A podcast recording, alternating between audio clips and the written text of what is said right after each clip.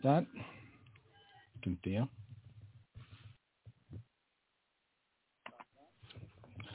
Hi, welcome to the other side of midnight. Um, your host tonight is going to be Kynthea, but your engineer, me, uh, Keith Morgan, seemed to have messed up the opening. So oh, well, I'm here. okay. I was a little confused by that. I yeah. Press Welcome everyone to the other side of midnight. Our special guest tonight is our own sound engineer Keith Morgan, and he's going to regale us with stories of personal encounters of a third kind. Uh, no one can replace Richard. Richard has seen more rain in the last few days than anyone can imagine. Uh, the phone has been out. The power's been on and off. There's trucks out there trying to restore things. So we decided to give you a show anyway. So here we are. And I'm really uh, happy to introduce Keith. Keith is an amazing uh, individual. He's been in the background of everything because he's been handling our sound for us. But what you may not know is that he also has um, a really broad experience in electronics. He uh, graduated, um, I'm sorry, he worked as a technician with ABC News in Washington, D.C. since 1982. He has a BA in communications with Howard University with a minor in computer science. He helped build Howard University's TV station, WHMM, now WHUT. He worked at K.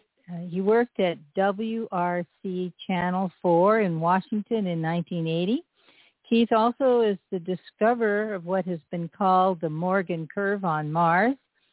He has researched the Mars anomalies since 1988 after purchasing the Monuments of Mars. Good old Richard once again strikes. he worked with Nightline with Ted Koppel. Keith is an Oh, Keith was instrumental in getting a face-to-face between Richard Hoagland and Ted Koppel. He also supplied the show with information which was used in various shows about Mars and Europa. He now knows why the face on Mars, who is the face on Mars, and why it's buried there based on Sumerian writings of over 6,000 years ago. So Keith, Keith has lined up a real show here, and in fact, I'm still putting up images. He is so excited to share with you the volumes of information, and you know he's a great storyteller. I love to listen to Keith, and is there's a personal touch about everything that he does. So welcome, Keith, to the show, to the other side of midnight. Thank you, Kynthea. Uh, even though I'm always used to being behind the scenes and pushing the buttons or fixing the equipment, uh, tonight I'm going to share some personal stuff with the audience. Uh, the ones that do know me know that uh, I go back to 1988 when uh, Richard was uh, invited out to Goddard Space Flight Center to speak to the scientists and engineers. And I had gotten an ABC uh, producer to assign a camera crew to that event. But lo and behold, I'm sitting out at Goddard waiting for my camera crew to show up, and there's no media there, but the auditorium is packed. And that's when Dr. Carlotto gave me the orthographically correct photo, which I used to discover the Morgan curve on Mars by accident because I tried to tell uh, Burke, Murphy, and Arledge, the vice president and vice president and head of ABC News, that we were diverted away from something that should have been of real important importance because um, these guys had a lot to say about what was actually sitting on the face of Mars. And that's when I took that orthographic correct photo Dr. Carlotto gave me, put it in a copy machine. The copy came out black and white because yours truly did not switch it over to photograph. So it just did black and white. And that's when I noticed the little white mounds that were jutting out that didn't stand out in the multiple gray photo. And played connected dots, I get one third to almost a half a circle. And then I realized, okay, that's kind of unusual. And they start out from around this big pyramidal structure. But then I started to measure the spacing between them, and I found out they're spaced exponentially. Except the fifth mound didn't fit that exponential spacing, and I couldn't figure out why. But if I skipped it, went to the sixth one, it was perfectly double the distance between the third and the fourth. And then I noticed if I drew a line from the sixth one through the fourth one and kept going with equal distance, I came to the center of another one.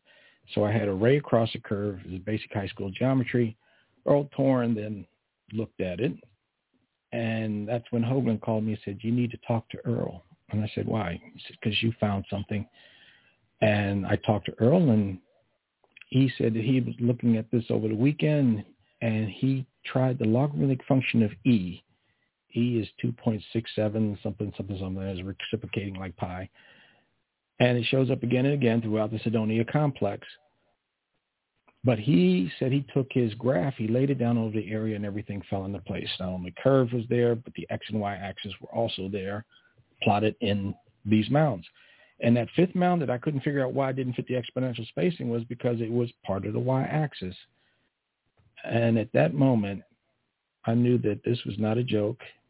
It was not somebody's imagination. That the stuff sitting on the surface of Mars, including that face, are totally 100% artificial. Somebody made them because there's no way in heck Erol Torun could have found the X and Y axis after I'd found the majority of the mounds. And he just takes a graph, lays it down over the area, and boom, everything falls into place. I can now take that same grouping of the X and Y and all the little circles I drop on the mounds, and I can resize it, and it fits over the Mars Odyssey image. It fits over the European Space Agency image of Cydonia. And you just can't do that if this is supposed to be natural. And it's a simple high school geometry.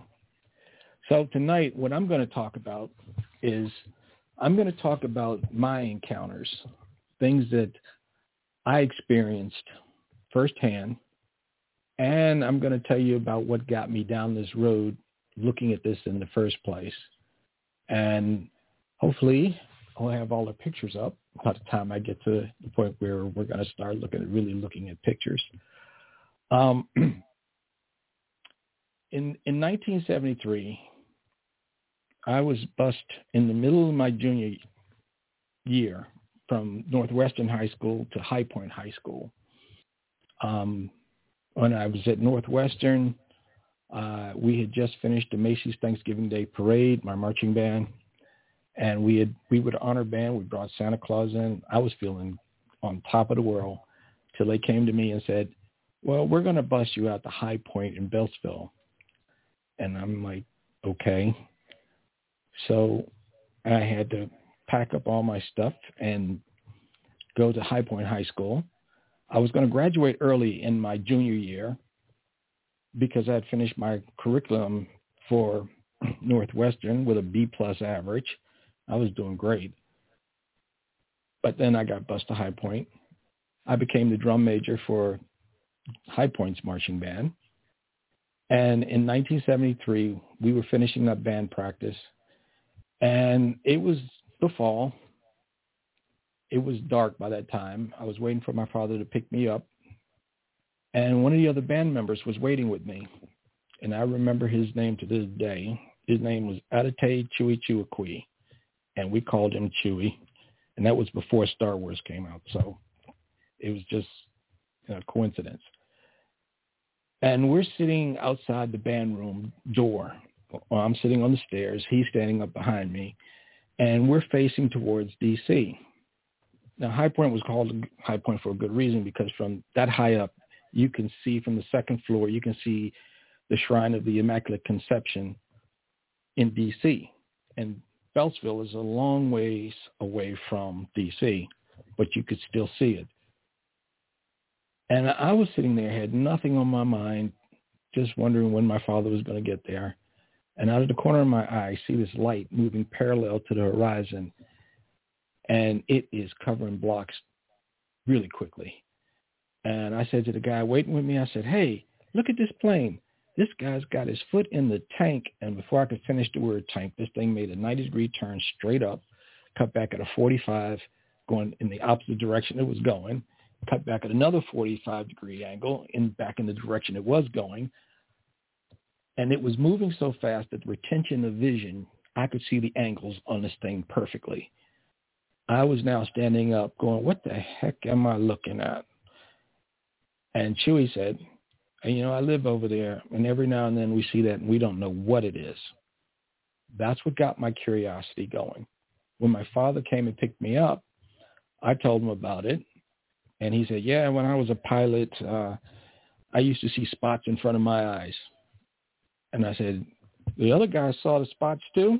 Exact same thing I was looking at? Anyway, that did not make logical sense to me. But that sighting really started to open my mind to what was going on because I knew about inertia. I knew you can't make turns like that without killing the pilot. I used to make little model gas airplanes, fly them on a tethered string, and I knew there was an aerodynamics to flight as far as we knew. Anyway, in uh, 19 was it 1987 um, Phil Klass, Stanton Friedman were on Nightline. And if you go to the other side of midnight.com and you click on tonight's show and you scroll down till you see my uh, images. The first image is not really an image, it's a video, and it's actually that Nightline show where Stanton Friedman and Stan, uh, Stanton Friedman and Phil Klass uh, butt heads together talking about UFOs. Now, I would really like to know what Ted's opinion is of UFOs or UAPs, as we call them, at this point in time. And Rich actually asked me to see if I could get Ted to be on the show. And Ted wrote back that he has fond memories of me and uh, but he said I used to drive him crazy talking about Hoagland. So, um, but he said that uh, he he wouldn't wouldn't be able to do the show. Now he might change his mind if I ask him would he do it if I hosted the show uh, along with Kynthea and see if uh, he'd be willing to do that. Ted actually gave me the opportunity to do two shows. One was on the Phoenix Lights and the other one was on Project Disclosure. And both of those got upstaged by other events, which then focused the media's attention away from those events. But the things that happened, um, uh, I'll talk about those when I get further down into the, the stories. But a lot of the stuff that did come out when those events took place gave me more insight into what was really going on out here. Anyway, uh, it, when you watch that video, uh, Stanton Friedman makes a thing about uh, a somebody on the Majestic 12 um, committee had uh, he was a skeptic or something. I think he meant the Condon report, not the Majestic 12. But I think that was just a slip of the tongue or um, he didn't get that quite right, unless there was something else going on with Majestic 12 that he didn't talk about. But I don't think that was it. Um, uh, image two and three are is Ted Koppel, Sam Donaldson, and I forget my other coworker's name. And uh, image three is me and Ted together. And I talked to Sam Donaldson about this stuff, but Sam Donaldson said, oh, I don't believe that stuff. I don't believe that stuff. Weird thing is, is that Sam Donaldson, when uh, Contact came out, the movie Contact came out, we were doing our uh, end of year show and just before the new year was coming in. And Sam said, yeah, I think next year we're going to have contact just like on that movie Contact. And I'm like, I thought he told me he didn't believe in this stuff. So that made me wonder what made him change his mind. But that was Sam.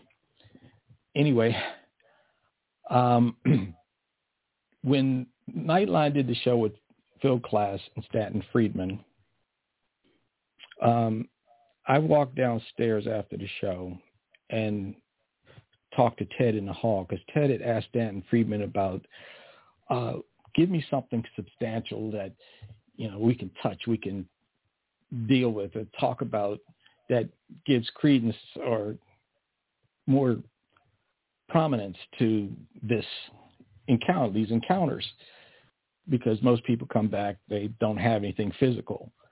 And Stanton went on about he asked the wrong questions, this, that, and the other, and you'll see how it goes.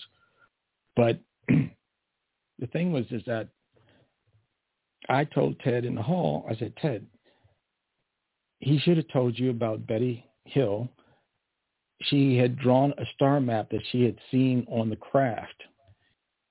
And they couldn't find a couple of the stars that were in this star map that she came up with. And I said a few years later, or maybe two decades later, they they discovered the two stars, and they fit perfectly in the star map.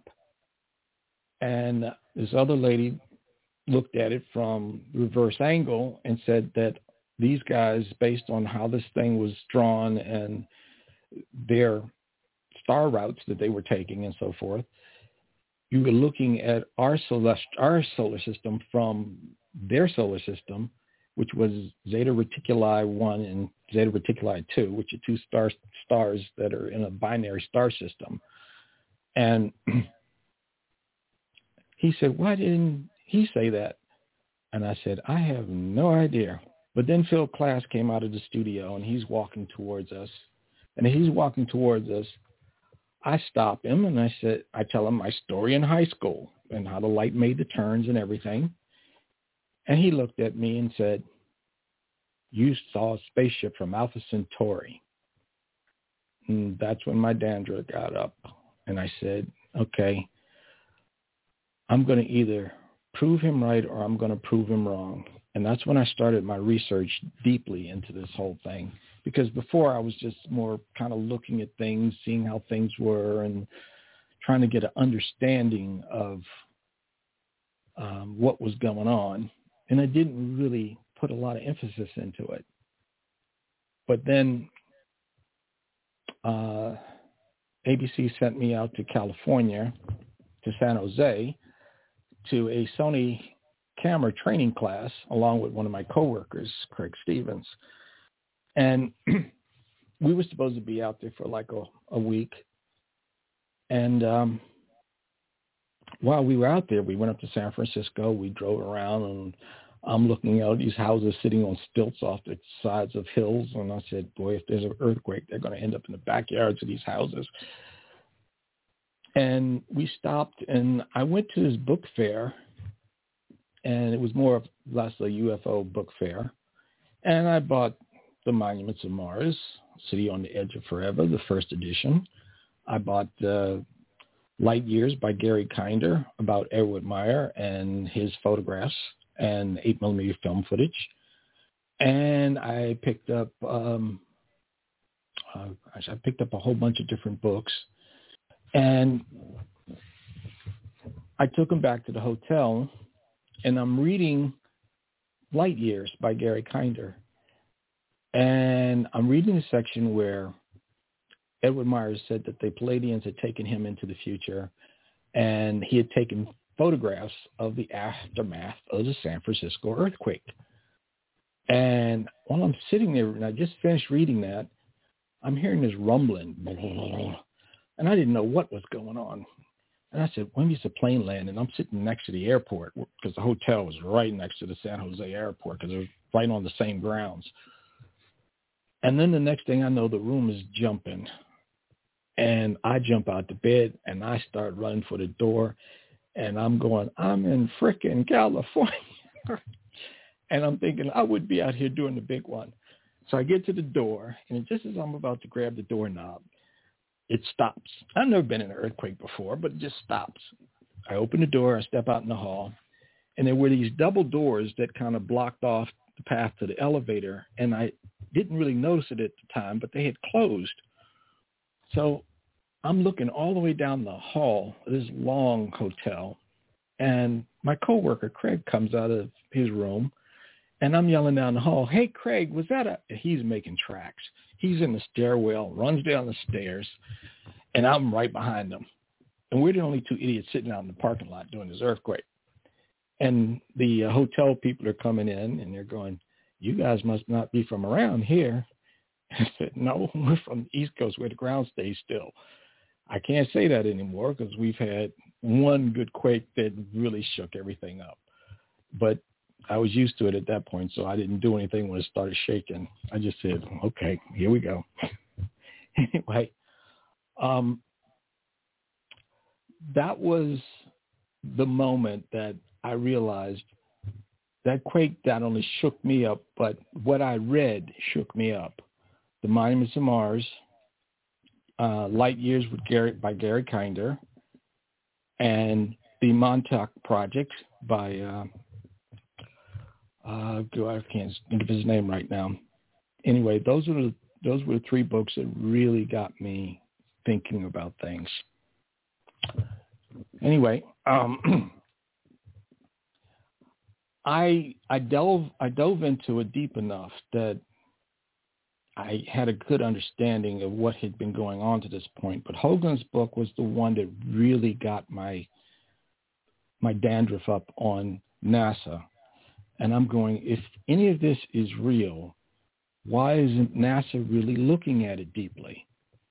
I mean, because I thought the whole thing was when I was growing up that, hey, we were supposed to be looking for signs of life either biological, intelligent, whatever, and that's why we were going out there looking. And if we're seeing evidence on another planet in the solar system of artificial construction, uh, that would mean that there was life on two planets. And if there's life on two planets in our solar system, then that means that the odds of elsewhere in the universe, it goes through the roof. So That was the the thinking that I had at that time. And I had a, a sighting years years later um, here in Crofton, Maryland, where at the time there was a lot of Belgian sightings going on these triangular shaped craft. And my wife and I are sitting in a line of traffic coming out of the parking lot of the supermarket. And we're just sitting there and in front of us is a line of trees.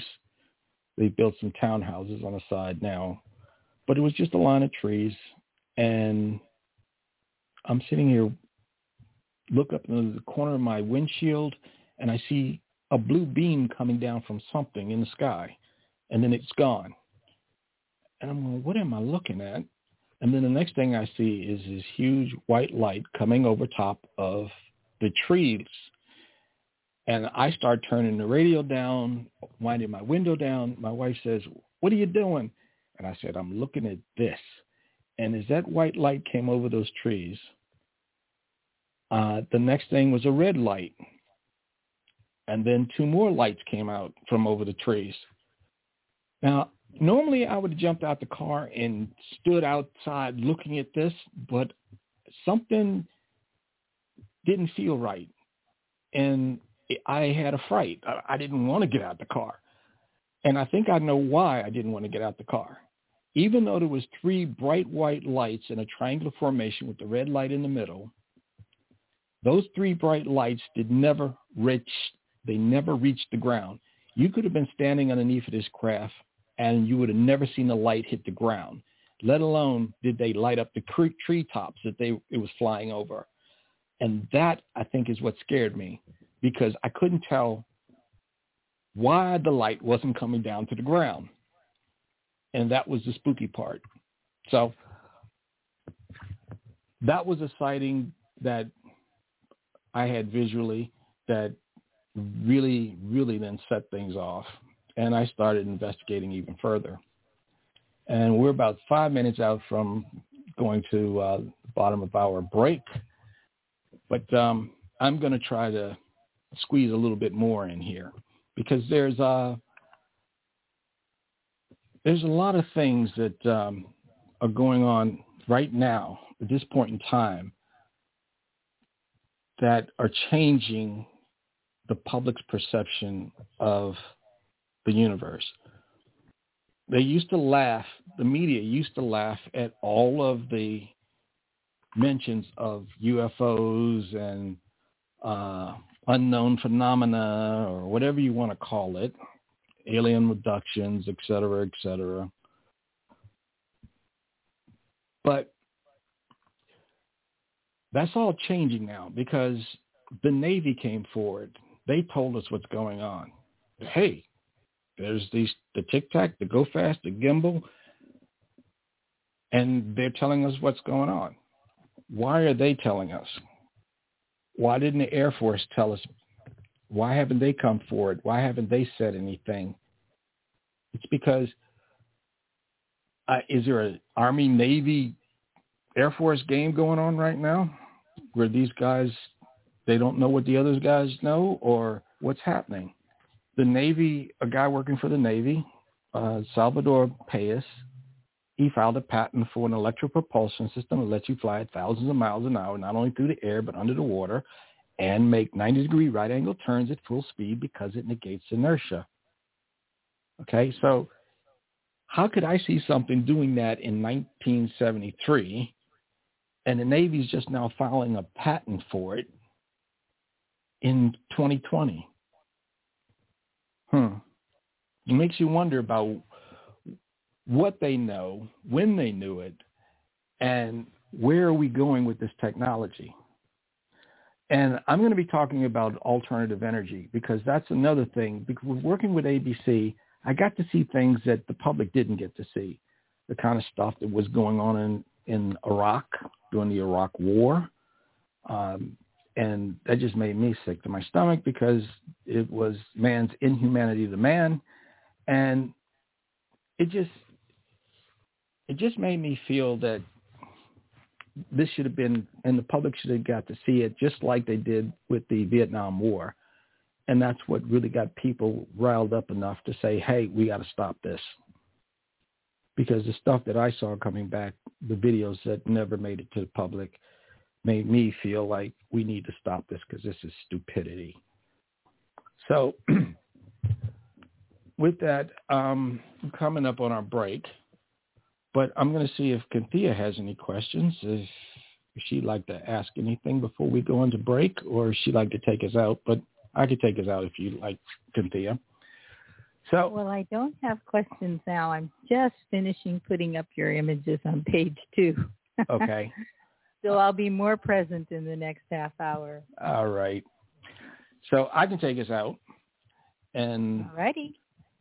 You're listening to the other side of midnight your host tonight is Kynthea, and your guest is me, your audio engineer and AD, Keith Morgan. And we'll be back right after this break and stick to it. stay tuned because I got a lot more going on. All right.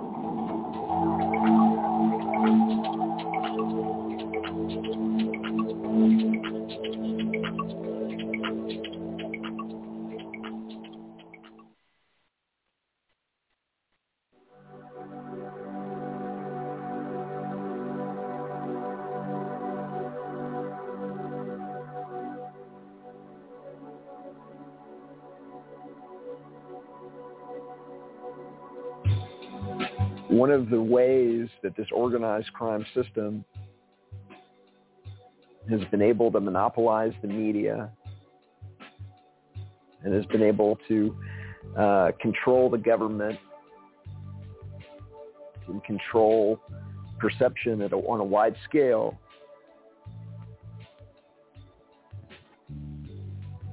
Is because it's the banks at the core and they've been given the privilege of creating money out of thin air using a technique called fractional reserve banking,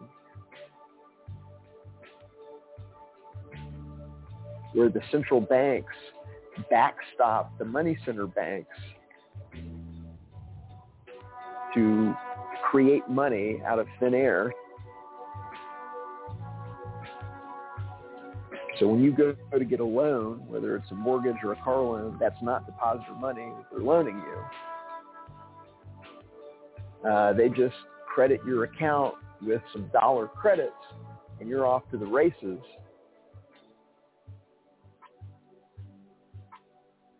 And then you spend the rest of your life paying interest on a mortgage that somebody created out of thin air And that's the reason why the bank is the largest building in every city on the planet because they're making outrageous profits by getting to loan money at interest that they created out of thin air.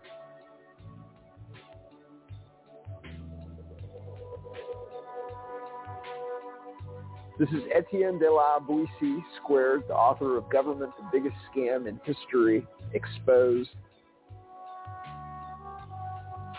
And some of my favorite conversations are the ones that I have on the other side of the news. With Timothy, Annetta, and Kynthea.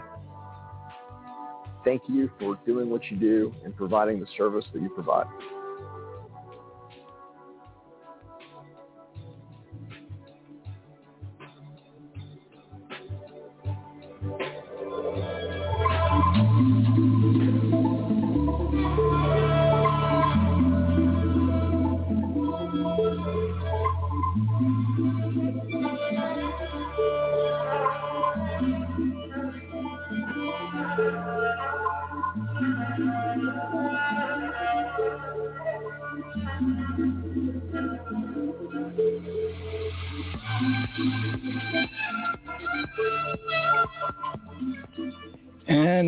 Back to the other side of midnight.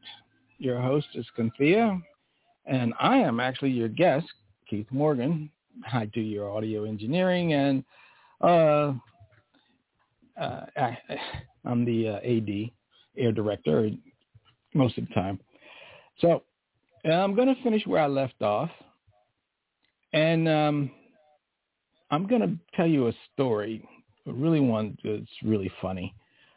Uh, Billy Cox, he's a writer for Florida Today, the newspaper in Florida. And I met him uh, back in the day when uh, actually we had asked for a copy of the videotape that Lewis Research Center had done uh, where they had asked Richard to speak to the scientists and engineers there and that was in 1990. And because in 1988, Goddard had asked him to speak, and I have the video up on my YouTube channel. If you go to YouTube and you put in the Morgan Curve in quotes, uh, you'll find my channel, and you'll see the videos that are really rare, and mostly nobody has it.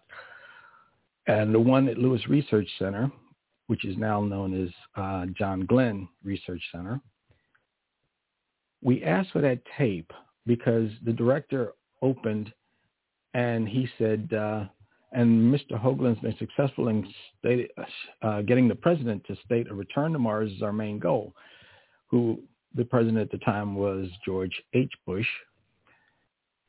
And we asked for the tape because we wanted to, you know, hear his opening and Leo Meilinger, the uh, producer for World News Tonight, he called NASA and said, uh, can we get a copy of the tape? Oh, we'll send it overnight. You'll have it Thursday or Friday. Friday comes around. He picks up the phone, calls him, says, uh, where's the tape? Oh, uh, we for, we had uh, record machine problems Monday or Tuesday.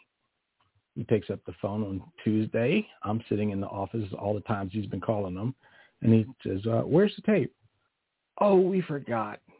Uh, we'll we'll get it to you. Took a week and a half to get that tape. And while I was sitting in his office, I said, Leo, either they're that stupid or they're cutting out the part he said about the president. And a week and a half later, we get the tape, and sure enough, the whole introduction by the director is missing.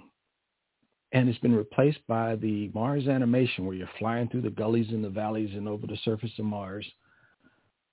And there's music playing and a character generator types out word for word what the director said minus the part about the president. But Mark Twain, the author of The Monuments of Mars, the music, he was there and he had an audio cassette recorder and he recorded the opening. And he sent me a copy of the opening.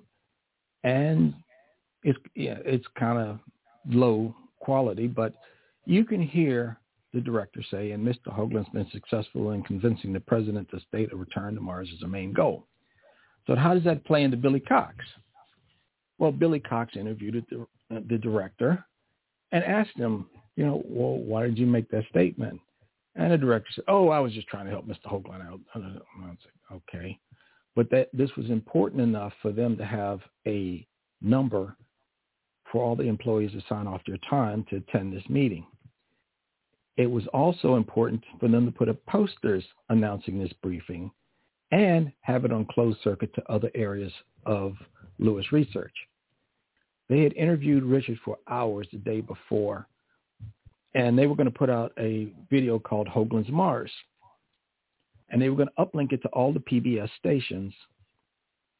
But then when the day came to uplink it, NASA pulled it. So Billy actually had firsthand experience of how these guys work when it comes down to this kind of stuff. But then Billy was in contact with me, and he's telling me the story about how he was fishing with uh, David Dickerson. I believe that's his name. He's a he was a press secretary for Congressman Bill Nelson, and Billy's telling me that he was trying to get Dickerson to talk to Nelson about uh, getting taking getting NASA to take better pictures of the face. And Billy said Dickerson replied to him, Nelson's trying to run for governor of Florida, and he can't be associated with crackpot metaphysics. I'm like, okay. Now, the ironic thing is Billy catches this fish. Dickerson picks up his camera. He takes a rapid fire images of Billy catching the fish. And then when Dickerson gets home, he calls Billy and says, you'll never believe what's on this film.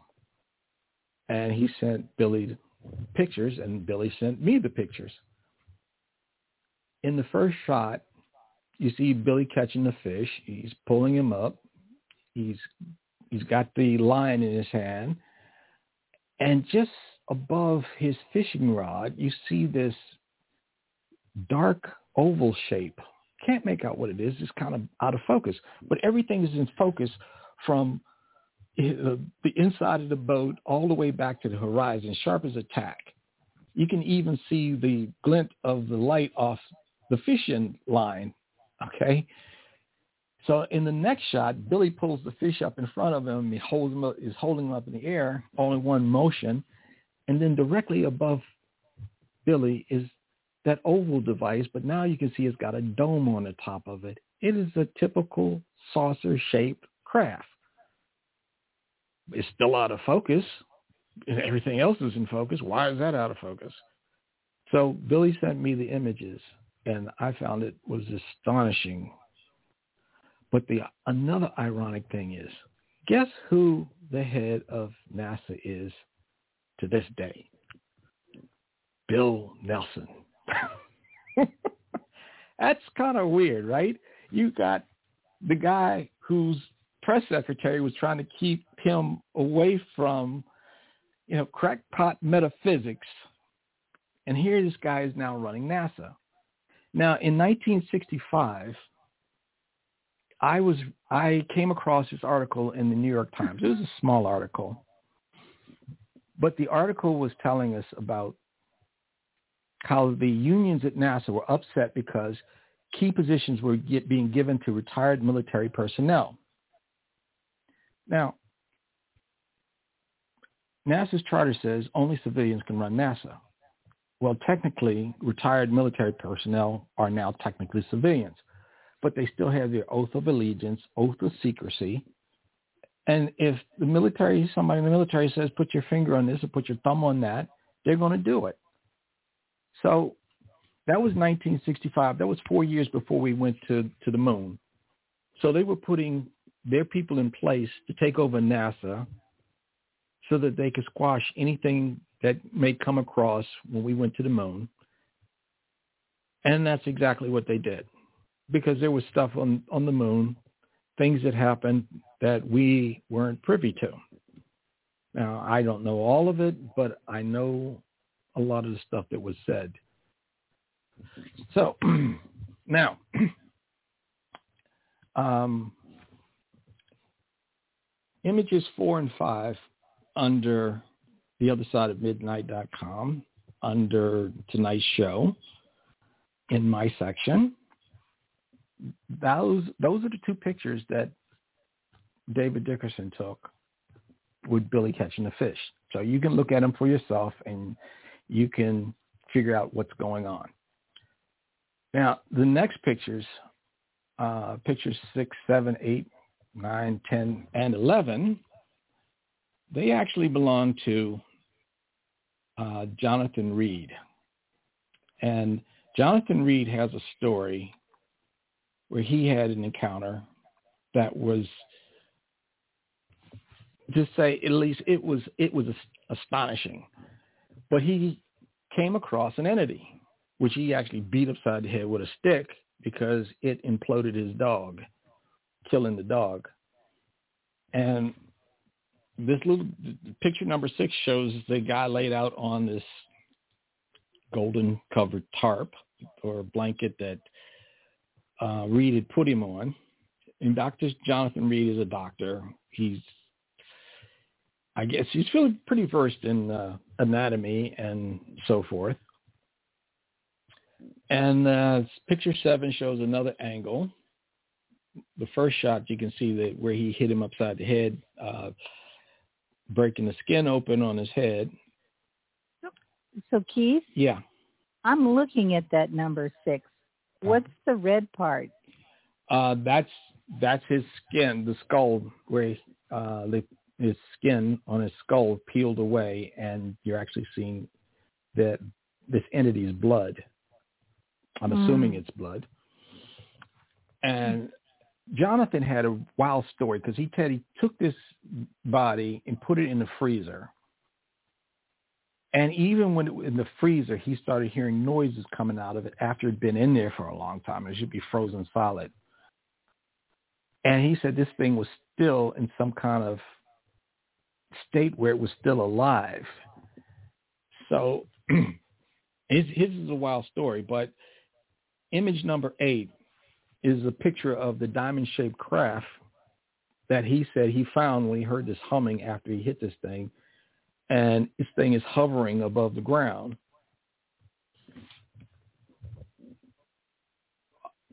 And then image nine is his bracelet that this creature was wearing. I'm assuming he was wearing it on his right wrist. And I'll explain that in a minute.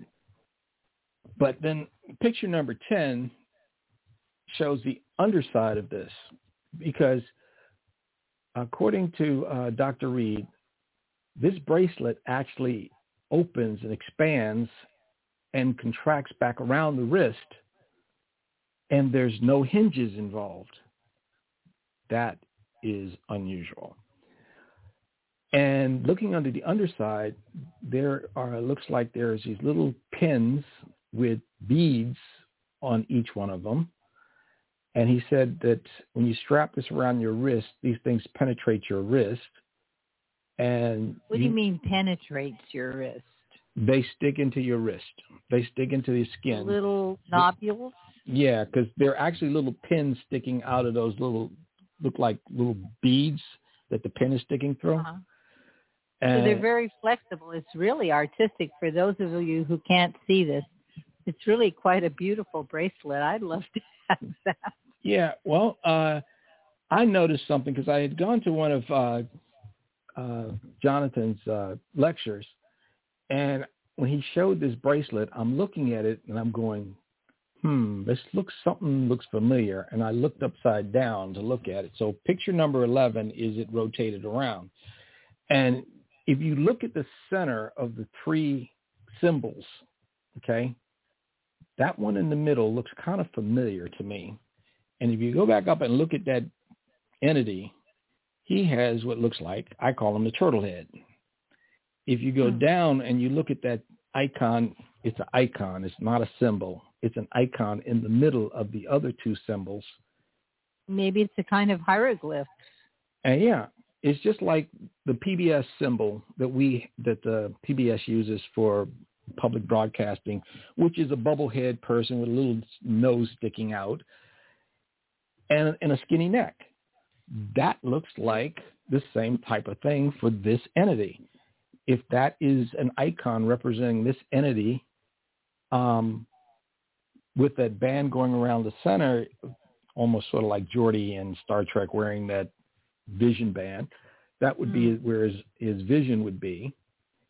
I think that's the correct orientation. I think it was on his, the entity's right wrist, and that icon is of his people, the, wherever he came from. I have no idea what these controls did, but there's a controversy behind that because Jonathan actually strapped this on, and on the video, he turns into a ball of light and goes off. Wait, and, who turns into a ball of light? Jonathan Reed. He strapped it to his wrist, and and people are saying, "Oh, he's you know he made this up," and there's just people cheering and p- applauding and stuff. When I saw the original film, that the video that he shot when he strapped this thing on, there was nobody applauding, nobody uh, make uh, audience or anything like that. So it's it's somebody is doctored it, added audio, whatever. It, it's it's just like the uh, Dome of the Rock UFO. When that happened and that came out, suddenly someone came out with this bogus uh, video, and it shows the light coming down over the Dome of the Rock. But the thing is, the lighting on the Dome of the Rock never changes. But in the original, the, the real videos, you can see when this bright light comes down, the dome of the rock lights up on that side and the shadowing changes. And then as this craft starts to move away from the domes really slowly, you see the lighting change right along with it. And then when that thing shoots up into the sky, that light goes, whew, and the dome goes back to being dark on that side again. And on all the fake videos, the guys got audio going, and the people are talking about, oh yeah, we see these things out in in Texas, and we don't know what they are, and they're all chanting and talking and chatting about this thing, and I'm going, no, this is fake, okay. And then a girl 180 degrees on the other side of the Dome of the Rock, she's closer, and she's got even better video of this. And it comes down. It looks more like a star cross. It comes down. The light in- increases on the dome. And when it moves over to the side, you see the lighting on the dome move with it. And then when this thing shoots up, the light goes away with the dome. And there's a double flash before this thing takes off. In the legitimate videos, in the bogus videos, you never see that double flash but you always have somebody throwing a monkey wrench into this whole idea of what's going on because they got to cover it up.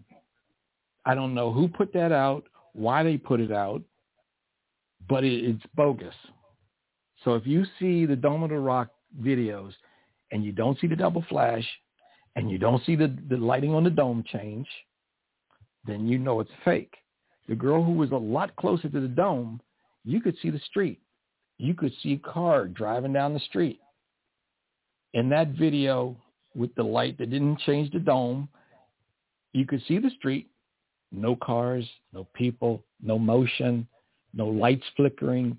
It was just, it was a static picture that they used to create this photoshopped animation. Anyway, let me get back on course because we got a lot of stuff to cover. cover. So that's Jonathan Reed's story. Um, I think he's telling the truth. I can't prove it 100%, but I'm at 98% that he's telling the truth. So the picture after that, number 12, when I was working at ABC, I got to meet the Vice President of the United States, George H. Bush. He was in the studio, and I said to him, yeah, my mom worked under you when you were Director of Central Intelligence. And he said, oh, yeah? What's your name?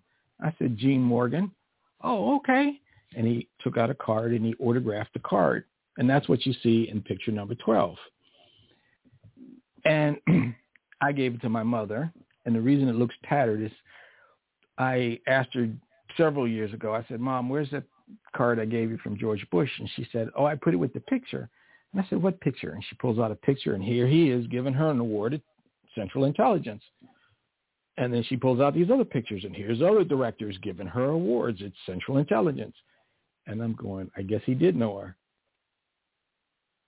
Now, my mother never really talked about a lot of stuff that she did there, but she did give me an impression of some things that uh, she wasn't supposed to talk about, I think.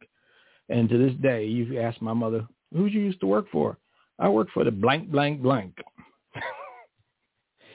so she's not going to say anything if she if she did know anything.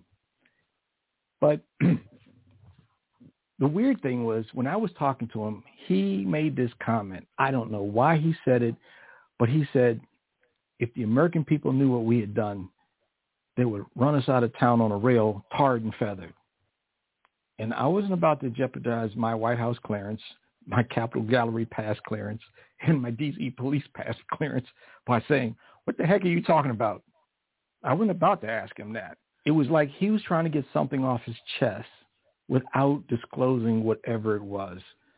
I have no idea what it was, but it was interesting. And I'll have to tell you one day about the Kennedy assassination and something my mother showed me that I think is involved with the whole thing. But that's another story. And I still got a lot of stuff to go through. I might be able to tell you at the end of the show if we got time. So that was my meeting with uh, George Bush. I also met my childhood hero, Senator John Glenn, astronaut Senator John Glenn, which Lewis Research Center is now named after. He was on Nightline, and I met him in the in the green room, and I'm talking to him, and I said, "So, what do you think of all these things about these UFOs?" And he said, well, I'm an agnostic when it comes to this kind of stuff.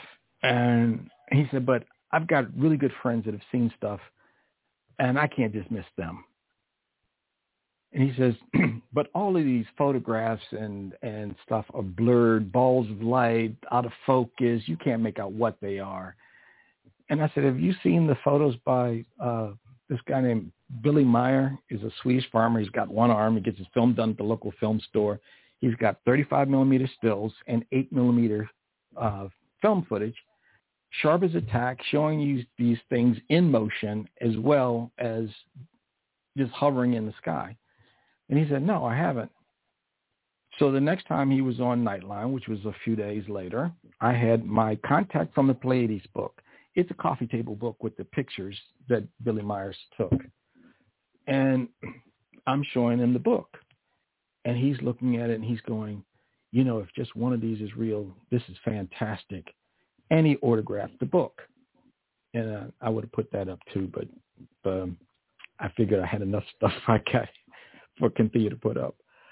and it was uh, October 11th, 1988. Uh, and this was before December uh, 19th, 2000, um, 19th, 1988, which was when the Goddard Space Flight Center briefing took place. So I've got John Glenn's autograph, my childhood hero. Thing is, is that later down the road, I heard uh, Linda Moulton Howe talking to Colonel Philip Corso, the day after Roswell author. And I had his book, The Day After Roswell. I read it, and it made 100% sense. And I know that Corso's telling us the truth. And the reason I know he's telling the truth is because Corso told Linda Moulton Howe in the interview that he had talked to Senator John Glenn. He had brought up to Glenn the fact that they had taken one of these wafers, which he says he now knows is a microchip, hooked it up to an electric golf cart with no batteries, just the chip, put a drop of water on the uh, wafer, he called it, and they're driving around in this electric golf cart with just a drop of water on this wafer, no batteries. And John Glenn said to him, well, I'm an agnostic when it comes to this kind of stuff. So I knew that Corso had definitely talked to Senator Glenn. Now, I met Corso's son at an X conference that Stephen Bassett used to put on these X conferences in Gaithersburg. And his son was scared. He was supposed to speak, but he was like, I don't know what I'm doing here. He said, we've been getting calls telling us, don't put out any more books. Don't say anything else. Don't release any more information. And he says, I don't know what to do. And I said, look, your father did the right thing. He told us the truth, and he realized that the people need to know the truth. And I said, don't let them intimidate you because if something happens to you, the spotlight's going to be on them, and they know it. So there's not much they can do. So don't let them intimidate you. And if there's anything else that your father wanted to get out, put it out. So that's how I know that Corso actually talked to John Glenn because he said the same thing. And we're coming up on the break here in a minute. And oh, we, wait, Keith. Yeah. Before you move further, I want to come back to that drop of water. So you're saying it was running off the energy off that drop of water? Yep. No so batteries. That's the forerunner of what uh, Ken, you know, what Watkins is doing. Oh yeah, yeah.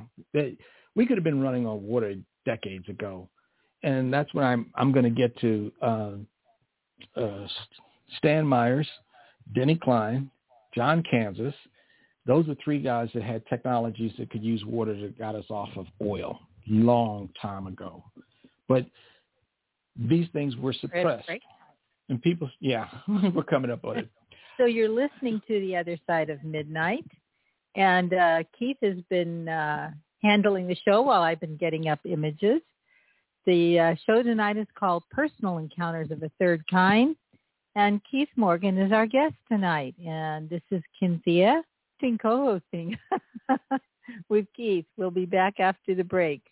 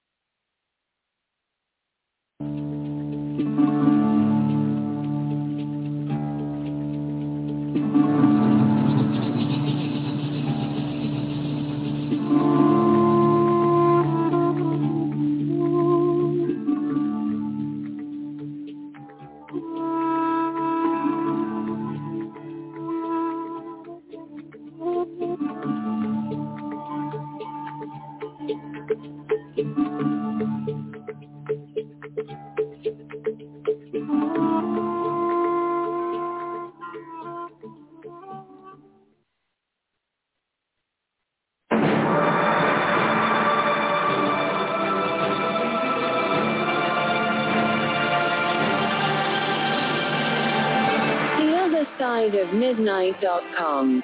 Join Richard C. Hoagland and an array of fascinating guests as we explore real-world topics and events through the lens of hyperdimensional physics. Join Club 19.5 to gain access to hundreds of archived shows. Only $9.95 per month. Listen in each Saturday and Sunday to the most compelling and thoughtful broadcasts heard in over 160 countries around the world. Real research, real data, real science. The other side of midnight.com.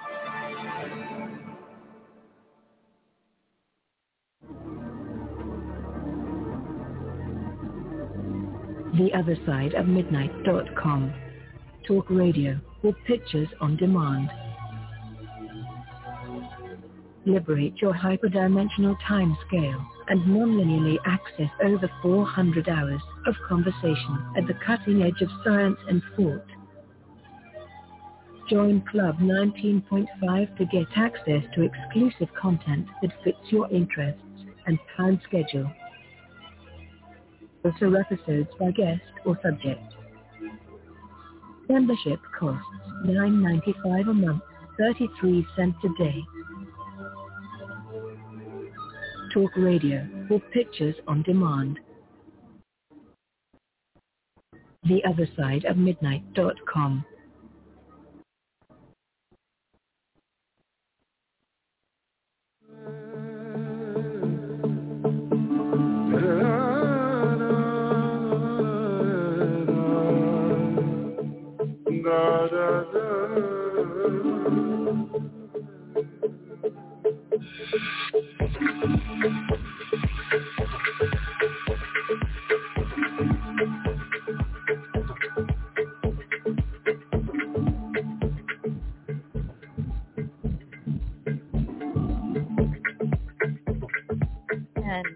back to the other side of midnight.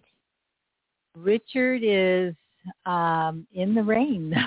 I'm sorry to say nobody can replace him, but um, hopefully they're going to get the, the trucks are working on getting the lines back up. He's been in and out of power and internet on and off. So here we are. This is Kynthea, and our guest tonight is our sound engineer, Keith Morgan, who is uh, has an amazing panoply of stories to share with us tonight. So, Keith, Thank you. you want to continue? Yes. Okay, so let's see. We went over Billy Meier, um, uh, but I didn't go through the pictures. So if you're still on, for these guys are joining us right at the top of the hour, if you go to the other side of midnight.com and you click on tonight's show and click on the banner for tonight's show, you'll come to uh, the section where we have my pictures up, and we're down to picture number 13, I believe, now. And for most of you who know the X-Files, and you've seen that poster that says, I want to believe, that is a rendition of picture number 13, which is actually Edward Meier's photograph. Okay, these are 35 millimeter stills and they're sharp as a tack. They're not blurred. They're not out of focus, any of that. Um, and the rendition in the X-Files is based on this particular photograph. Now, I just saw um, Third Phase of Moon release uh, a video, and they said, "Oh, this is a sharp video that's in focus and uh, in a close-up." And they said, "It looks like Billy Meier's uh, craft." And I'm going, it is Billy Meier's craft. It's his eight millimeter film footage. They just cleaned it up and enhanced it, and it doesn't look like film, but it is Billy Meier's work. Um, Billy Meier's story goes like this. He's been in contact with a group of people from the Ple- Pleiades star system since way back. And he tells a story about how he was in the field with his father in Switzerland as he was a farmer. And this craft came over and made no noise. And he asked his father, what is that? And his father says, oh, that's uh, Adolf Hitler's secret weapons. But he, he didn't know what it was. And from that point on, uh, Billy says that he had had face-to-face contact with these people because the craft would land. They'd come get him. He then became telepathically connected with these people, and he would know when they were coming because they would let him know telepathically that he was coming. They were coming, and they allowed him to take eight millimeter film footage of these things in motion and doing weird things, and 35 millimeter stills that were very, very um, sharp. And he said this has been going on for quite a while. And he put out a book that has a lot of stuff that they told him about. They told him why a hole in our ozone layer was taking place it was because we were unaware that these nuclear reactors that we are running are putting out particles that we have yet to detect. And they pass through the radomes or containment domes of the reactors and they get into the atmosphere and they're magnetically attracted to the poles and they destroy the ozone layer. Now that is another story in itself because we didn't have to be on water reactors, uranium reactors. They chose to use that technology because one, California was working on water reactors and Tennessee was working on thorium reactors. Thorium reactors are still nuclear reactors, but they are self-regulating. They are safer. They're 2,000% more efficient than water reactors. But because Richard Nixon from California wanted all the jobs to go to California instead of Tennessee, he had all the jobs, everything sent to, to California for the water reactors. The same guy who created the water reactor created the thorium or molten salt reactor. These guys wanted to build a a nuclear plane. And I'm like, isn't that kind of stupid? If the plane crashes, you're going to have radiation all over the place. But they realized that the shielding and everything needed for water reactors was too heavy for a plane. So the creator of the water reactor came up with the thorium reactor, the molten salt reactor. The molten salt reactor, if the temperature gets too high, you don't get the China syndrome. And for those who don't know what the China syndrome is, the movie came out back in the 70s. Just as Three Mile Island, Three Mile Island started to have their problem. The China syndrome, China syndrome is when the reactor goes critical, starts to melt down, and the control rods get destroyed, and the reaction continues and continues to accelerate until you've got temperatures that are massive. And then it starts to melt through the concrete, melt through the floor, melt through the earth. And they call it the China syndrome because theoretically it would keep on melting through the core of the earth to the other side to China. And that's why they called it the China syndrome. Thorium reactors, on the other hand, if the temperature gets too high, they shut down the reaction shuts down. It starts to cool off. Once the temperature reaches a certain temperature after cooling down, the reaction starts back up and it heats up again. So even if the power went out and you had no way to actually stop the reaction, it would stop itself. The other reason they wanted water reactors is because the byproduct of water reactors or uranium reactors is plutonium. And they needed the plutonium to build their atomic weapons because we were in an arms race with the Russians. Now, thorium reactors, they have a byproduct, but you know what it is? It's uranium. It is not plutonium. It's uranium. And then it takes that uranium back into the system and uses it as part as the fuel. So there is no waste byproduct from a thorium reactor because it's taking uranium back into the system to use it as part of the fuel. So you you have a 2,000% more efficient device than a water reactor. It's safe because you can't have a China syndrome meltdown. They even have a, a safety plug that will drain the reactor if the power goes out because in this drainage pipe, there is a solid core of molten salt, thorium, because there's a fan blowing over to keep it cool so that the, the molten salt stays solid.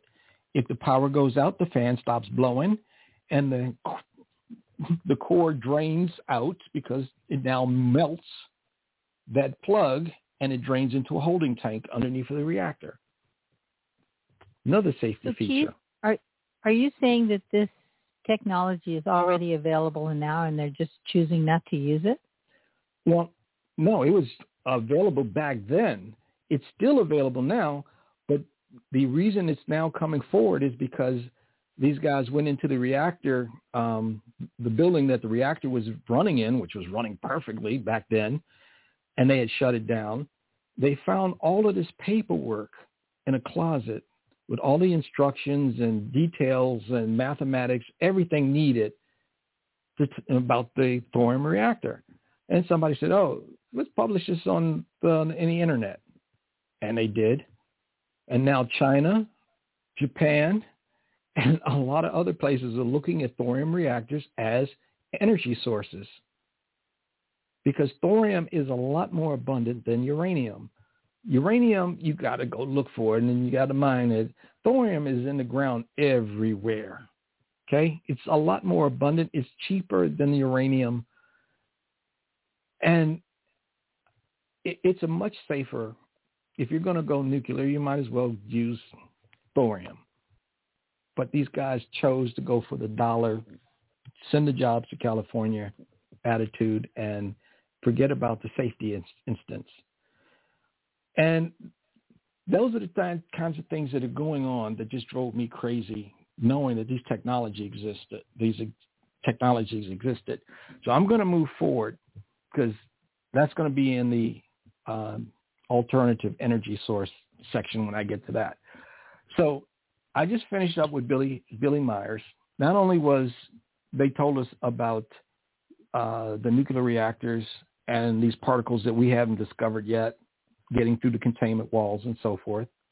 They also told them that the sun's not a fusion reactor. And I've been saying that for the longest time.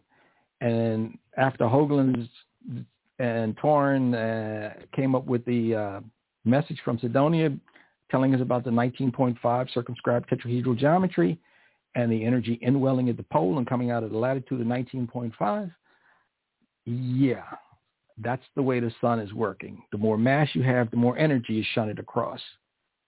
Uh, I remember when Richard and I was setting up the Enterprise mission for the students at Dunbar, and Admiral Truly, head of NASA, came to speak to the students. So did uh, Barbara Bush. She came to speak. And Admiral Truly is speaking to the students, and he's saying, yeah, we're going out to Neptune with the Voyager. And when we get there, we're going to find this frozen ball of gas because the planet's so far away from the sun, it's frozen solid. And I raised my hand and I said, excuse me, I wouldn't say that if I were you. Because what Erol Torun and Richard Hoagland figured out was that rotating mass reaches into other dimensions. And the more mass you have, the more energy is shunted across from one dimension into our three-dimensional world. Mathematicians have calculated there's at least 25 other dimensions out there. A key signature of one dimension folding into another one yields a hexagonal pattern. They sent one of the Voyagers over the pole of Saturn because they needed to get to one of the moons of Saturn that they wanted to check out. They took enough pictures going over the pole of Saturn to make an animation of the pole. And what did they see? A perfect hexagonal cloud pattern the clouds are going in the opposite direction of the rotation of the planet at over 300 miles an hour. The clouds go to the corners of the hexagonal and they turn. There's nothing in our physics that can explain that. Jupiter, Saturn, Neptune, Uranus are all putting out more energy than they're getting from the sun. And NASA's scratching their heads and butts not knowing where it's coming from. Oh, it must be nuclear. No, we don't live in a nuclear universe. We live in an electromagnetic universe. You take away the electrochemical properties of an atom and you don't have a universe whatsoever. Okay? It's electromagnetic. That's what Tesla was trying to get us into. We're starting to move into that age. I'll come back to that a little later, but I want to talk about the stuff. Ted Koppel let me do the two shows. We're going to let me do two shows. One was on, like I said, the Phoenix Lights, and the other one was on Project Disclosure, Steven Greer's coalition of over 450 people at the time, is a lot higher now, who wanted to blow the whistle on what they, the government knew about extraterrestrials. But one of the things that took place September 17, 1989, was the Voronezh incident or Voronezh encounter. Now, I know this date very well because my birthday is September 17th, 1955. So in 1989, in Voronezh, Russia, this incident takes place. Now, at that time, Mr. George H. Bush, President of the United States, said, I'm not going to meet with Mr. Gorbachev without an agenda and he did not want to meet with Mr. Gorbachev, no matter how much people were pushing him in that direction. Then this story came out, and TASS, the Russian news organization, released this story. These children had seen this craft come down, and these tall aliens came out. They said they looked like they had three eyes, but based on the drawings and everything, they looked like they had some kind of helmets on with some kind of three holes or lighting positions where the eyes would be. Maybe they were looking out. Maybe they have a third eye. I don't know. But they were tall. They came out with a cube-shaped robot, and this made headlines. And then the next thing you know, George Bush says, oh, I'm going to meet with Mr. Gorbachev in Malta. Oh, okay, but why do you meet on a ship during a storm that you knew was coming days in advance? And there's video footage of the small boat going to the, the big ship, dashing around in the harbor like crazy in the storm. What has got you so paranoid that you have to meet on that ship rather than meeting on land and talking about whatever you got to talk about? I think Gorbachev used this incident to twist Mr. Bush's arm to get him to the table. Why? I don't know, but I think that's what he did. That was September 17th, 1989. That's what pictures 16, 17, and 18 are all about. Okay? And the thing is, is that when that picture, picture number 16 came out, I saw, if you click on that image, it'll blow up and you'll see in the upper left corner, I put a yellow circle around it, sort of circle. You see this drawing that this kid did. On that drawing, in the circle, within the circle, or oval, is this symbol. If you look at the drawings below, you'll see on the belts around these three-eyed aliens – that same symbol and on the football-shaped craft as well. Same symbol. And I said to myself, I've seen that symbol somewhere before. And sure enough, I went to look for a book that I had. And in picture number 17, there was the picture. Now, this picture was taken in 1966, and there's two shots. This is the second shot. The first shot, you're seeing this on the on its from its side, from the edge, so you can't see the bottom of it. It looks like two deep dish pie pans, one on top of the other.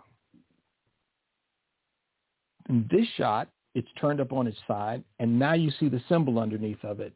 And if you want to compare, you look at that and you look at the symbol in 16. And then in 17, there's an artist's drawing of what the kids encountered. I don't know who did the drawing, but that's the the drawing of uh, that. And if you look up in the left-hand corner, you see that exact same symbol on the bottom of that craft, and it almost looks like it's the identical craft of what's up in the up in the air. Um, Now, I said, I told Richard, I said, this thing kind of looks familiar. The symbol, if you put a circle under the center division, it would be the symbol represented representing uh, Uranus, the planet Uranus. But there's no circle. And I said, this looks familiar, and it looks like an alteration of a, another symbol. And if you take the opposite corners and you twist them so that they touch the center, you get a swastika. And I'm wondering if that has anything to do with the breakaway civilization that Richard's been talking about. And this is just the Nazis with a new symbol to hide the fact that this is who they are and this is one of their craft. Because that square-shaped robot that came out of that craft would be some kind of technology along the lines of if the Nazis had continued to this point in time or to that point in time in 1989, that's probably a robot that would have had that kind of technology. But I don't Keith, know. what about the three eyes? Yeah, uh, they could be three cameras, and the person inside could could have a screen that they're looking at. I don't know. Speculation. It's all speculation. I mean, the drawing, the shape doesn't even really look humanoid the way Yep. the top of the body is. Yep. It's, it's not like the illustration in 16 where it's a little more human-like. Yeah. It, it it's all speculation. We're, we're we're grasping at straws. Well, I'm grasping at straws because all I know is that these kids were traumatized by this. And then if you scroll down to 19,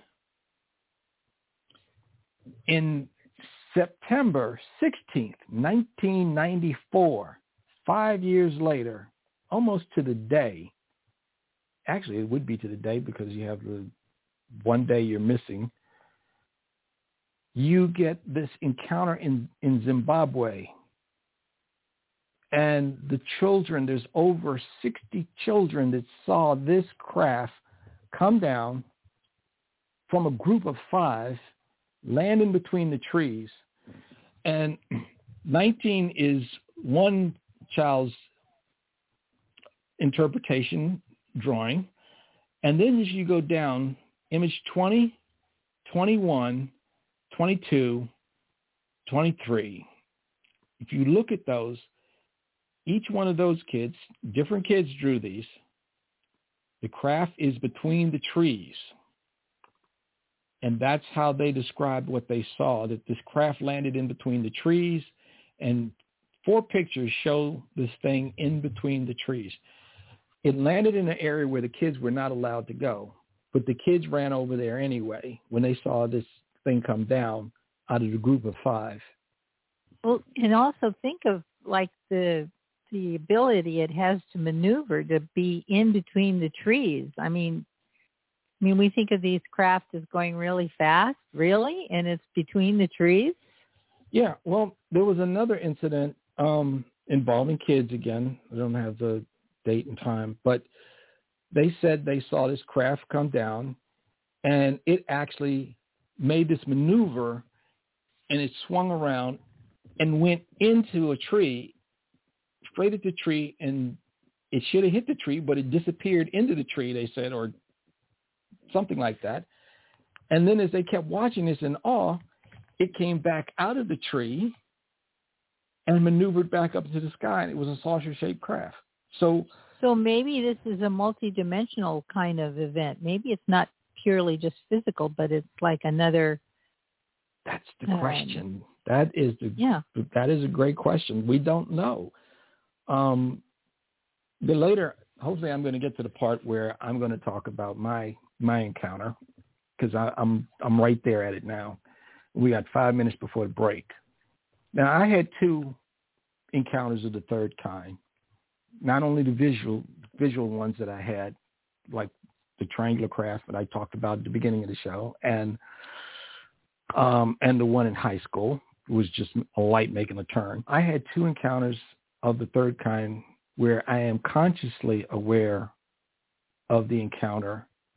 Now, there may be others that I'm not consciously aware of because these guys have the ability to put you into a trance-like state and you're you're completely unaware of what's going on until you start to come out of it and then you start to perceive what's going on around you. So I'm going to kind of wait till we get to the bottom of the hour and then tell my story about all of this because we're we're really we're really running out of time and there's a whole bunch of other stuff I want to talk about. But what's happening right now is people are starting to wake up to the fact that we're not alone. We've never been alone and we never will be alone in this universe. And whatever's going on right now, I think it's time for us to make that discovery. My colleagues at ABC in the maintenance shop, they laughed at me in 1985 about having an Atari computer. Why are you wasting your time with that computer? And then when I told them that the Berlin Wall was coming down in 1989 and communism was going to fall all across Eastern Europe, no, no, no, no, that's impossible. Where communism moves in, it never moves out. I said, all right, we'll find out in 1989. And that was 1985. And when the Berlin Wall came down in November 1985, I had to nudge him and say, hey, what I tell you? Okay. Well, so what made you foresee this? I mean, were you like looking at trends or was this simply an intuitive? No, I was looking mm-hmm. at stuff that people ignore. They were ignoring Nostradamus. Oh, that's just, yeah, that's just folly. Yeah, he didn't predict anything and da da da. And they ignored him. So I looked at what he was saying and I didn't look at the interpretations. I just read what he said and I said, okay, I think I see what he's going with this. And one of the ones was he said that in the year 80 plus 9, the vast east collapses. The law of Thomas would fall. And and uh, the, the vast east collapse, and the wall would come. He said something about the wall coming down. So I put the pieces together and I said, okay, and 80 plus 9 is 89. So Berlin Wall's coming down. Communism's going to give up the ghost at some point. He said that uh, the eagle and the bear or something like that were going to become brothers. And obviously that's the United States and Russia. And Russia embraced democracy. So became brothers in that respect. Mm. So I'm looking at all these little clues and people laughing at me. And in 1993, I told them, I told people the World Trade Centers are coming down. I thought an earthquake was going to do it, but I didn't expect idiots to fly planes into them. But they came down, and people didn't believe that. And I told my coworker when we were walking to lunch, like an hour, I mean, a, a was a couple a week or two before 9/11 took place that this was going to happen. And she said, "Don't say that. My sister works in there." And I said, "I'm just telling you what Notre Dame said." Luckily, her sister was late to work, so she didn't. She wasn't in the buildings when all that took place. So we're on. We're at the break. Um, you're listening to the other side of midnight. Um, Kynthea is your host. I'm your audio engineer, telling you my side of the story. And we'll be back after this break.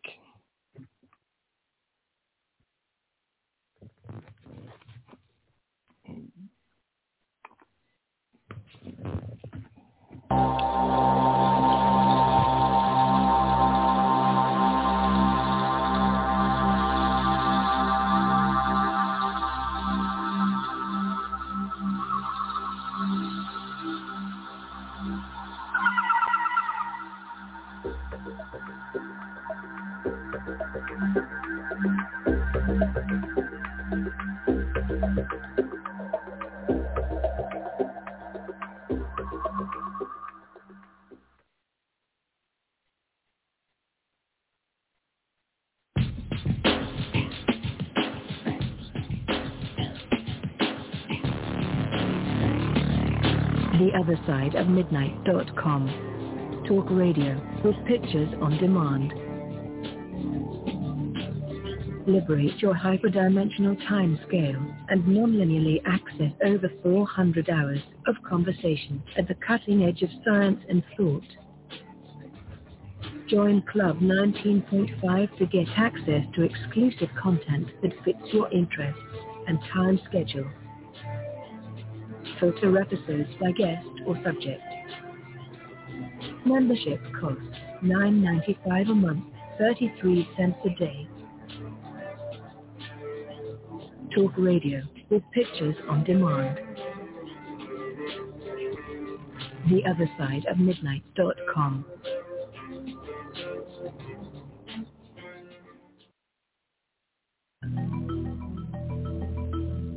The other side of midnight.com. Tune in to listen to Richard C. Hoagland and his fascinating guests. Join Club 19.5 to get access to exclusive member benefits. Search the archives. Listen to past episodes anytime on any device. Membership costs $9.95 a month, 33 cents a day. Support the broadcast that provides you with the most interesting conversation available. Talk radio at the cutting edge of science and thought. The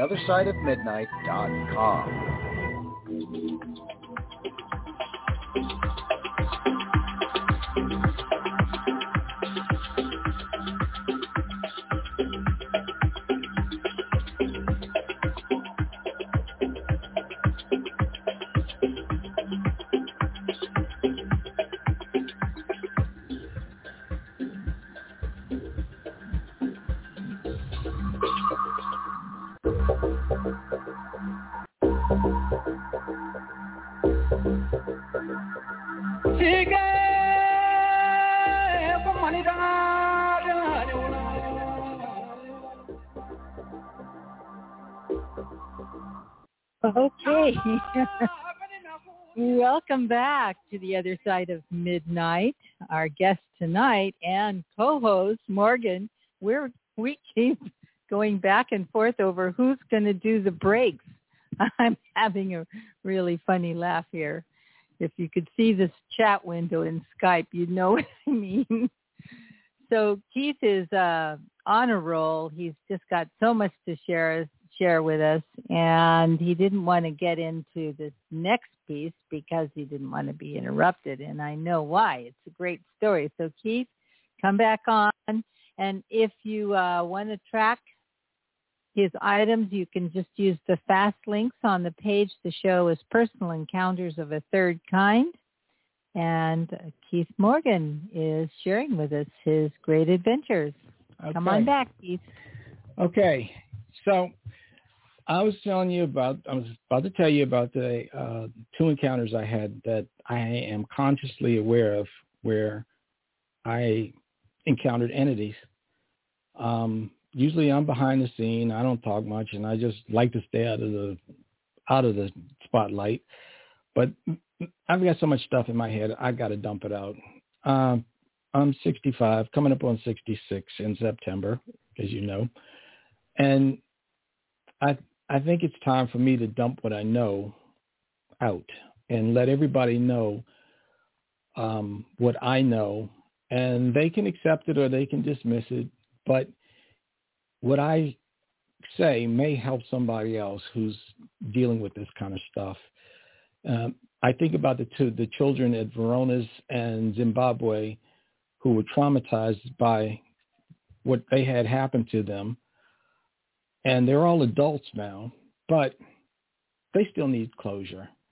And I think we're coming to that point where the closure is coming. And and um, and I was talking about Nostradamus, and Notre Dame is did say one of the things that he said is that uh, somewhere between now and 2032, we're going to uh, become fully aware and interactive with extraterrestrials. Now he doesn't say it like that, but based on what I read, um, I'm pretty sure that's what he's he's alluding to. So that means that this cloak of secrecy has got to come down. We can't move into the next generation of technologies unless it does. because we've been burning stuff since we've been cavemen. And it's time to get off of that and really get into how the universe really works in terms of energy generation. And we can tap directly into that. And that's what Te- Nikola Tesla wanted us to do. So I think we're we're at the point where we're going to make these these major revelations in science and what we thought and held on to as this is the way it works and there's no other way it works is going to fall by the wayside. Um, my electronics teacher at High Point in 1973, he says, yeah, you need plates the size of a football field to make a one farad capacitor. Now we got these one farad capacitors that are small enough to fit on a circuit board, and they're tiny. And now we've got 3,300 farad capacitors because capacitors were measured in microfarads, picofarads, and nanofarads, small portions of a farad. One farad is a heck of a lot of energy. And a 3,300 farad capacitor is a lot of energy. So we're moving into a new energy, uh, era of energy storage and distribution. And I'm going to get to that in a little bit. But let me tell you about my two encounters. Uh, I used to walk from, sorry, I used to walk from Chillum, Maryland down to the Carter Barron on, in DC, Washington, D.C. And it was about a mile and a half, two mile walk, something like that. And then I would walk back home. Sometimes I did it just to blow off steam. Other times I would go down just to listen to the music coming out of the Carter, Carter Barron in the summer. And one night I walked to the Carter Barron and I get there and I hear somebody say, hey, Keith, how's it going? And I look over on this bench just outside the gate and I said, who is that? And I walk over and turns out it's Melvin Lindsey. Um, Melvin Lindsey became the uh, WHUR DJ who created what's known as the Quiet Storm. And we had met when we first got into Howard back in 1973. And, uh, excuse me, not 73, uh, 1974, 75 actually is when we met. And I got into Howard in 74.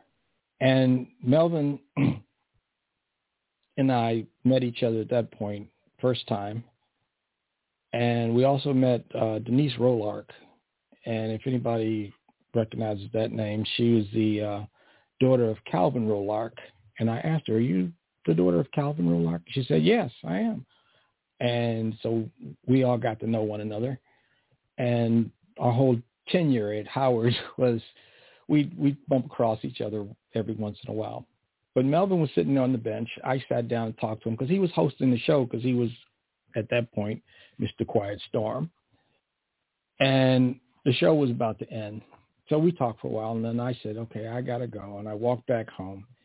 As I'm walking back home, I'm about three blocks from my my house, my mother's house.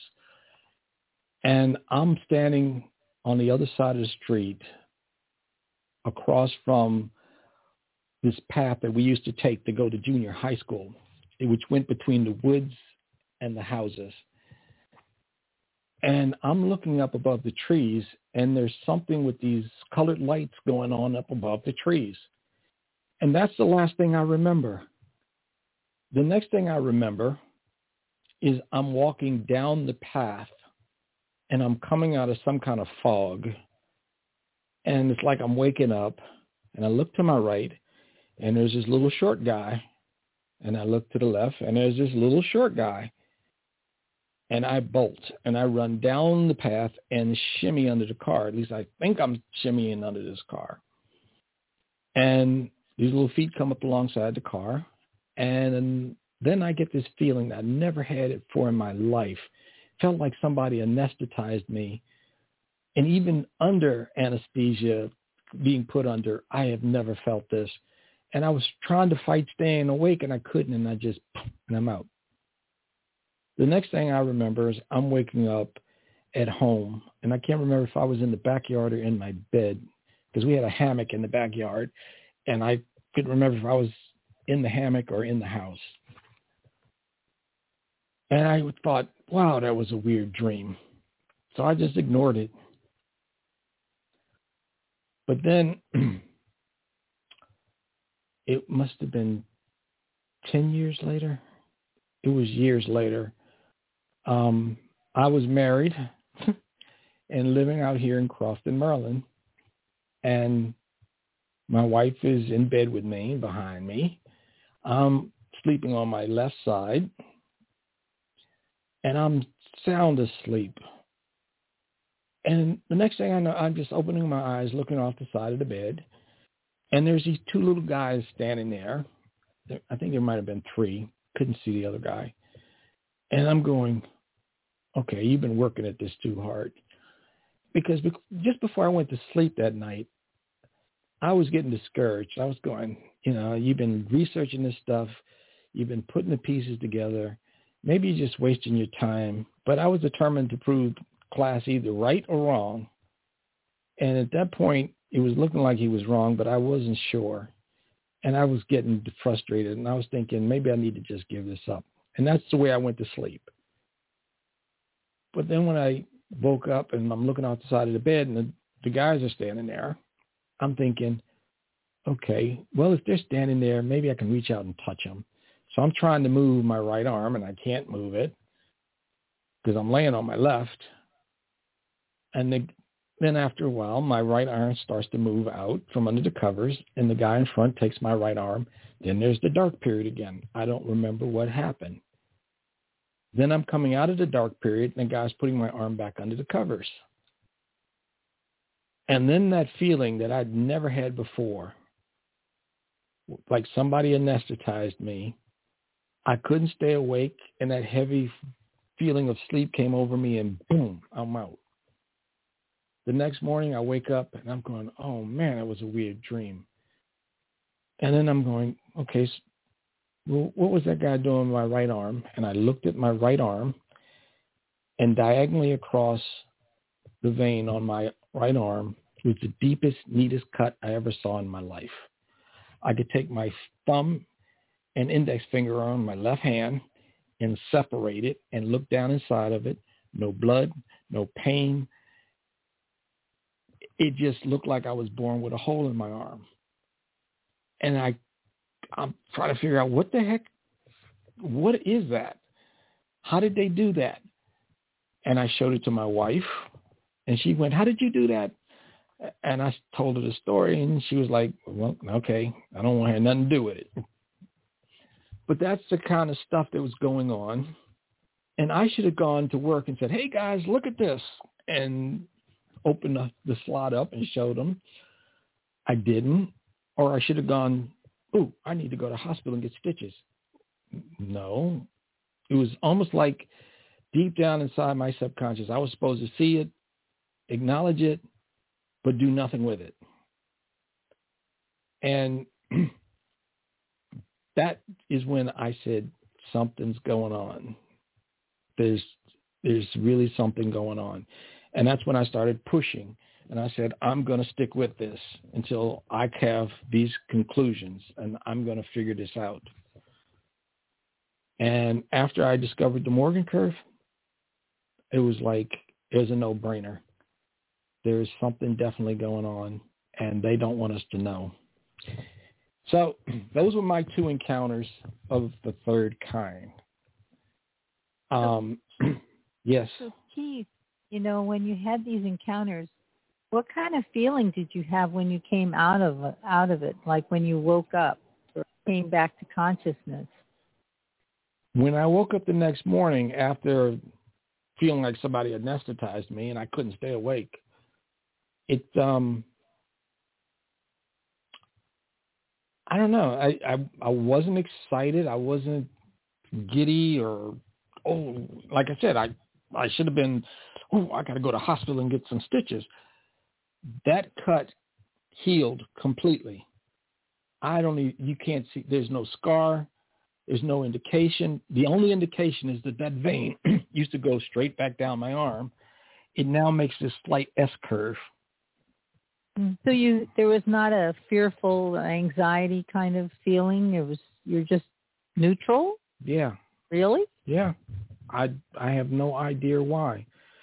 Now, I did talk to Ted. Um, I mean, uh, or excuse me, not Ted. I did talk to Richard um, not too long ago, and I told him about the epiphany I had. Remember, I told you that I what I thought was going on because I was like, who would have known that I was going to be where I was on that night walking down the street at that time of the morning?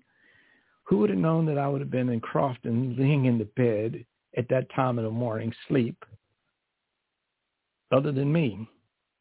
Right, which makes me think I mean, I often think that we we are sovereign beings and we're multi we we have a multi-layered consciousness. And it makes me think that on another level of consciousness you are having an agreement with these beings that, that it's not against your will, it's actually a cooperation between the two of you. Yeah.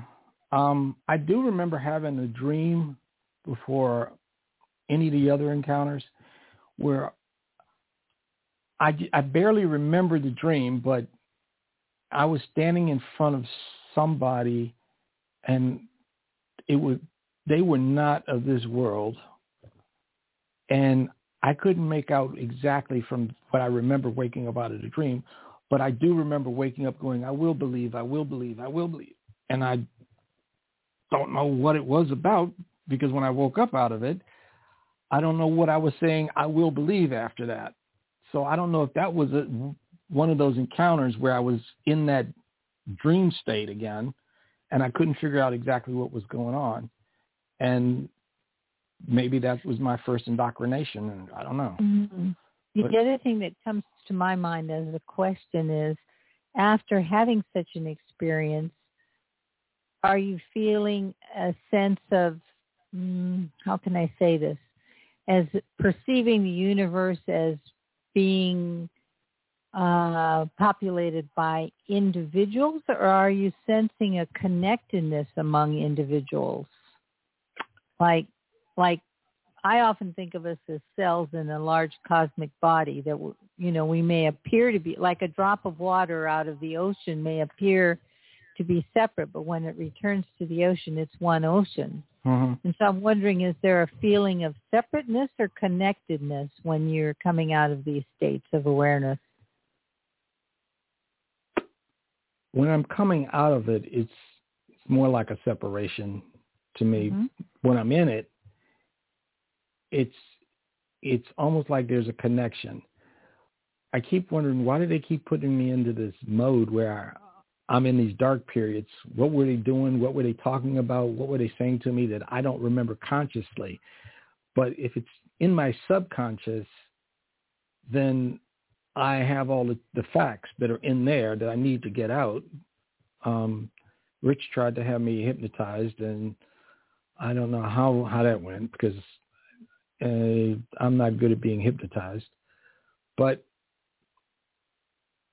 I'm thinking if if we are spiritual immortal beings and we do just move on from one physical to the next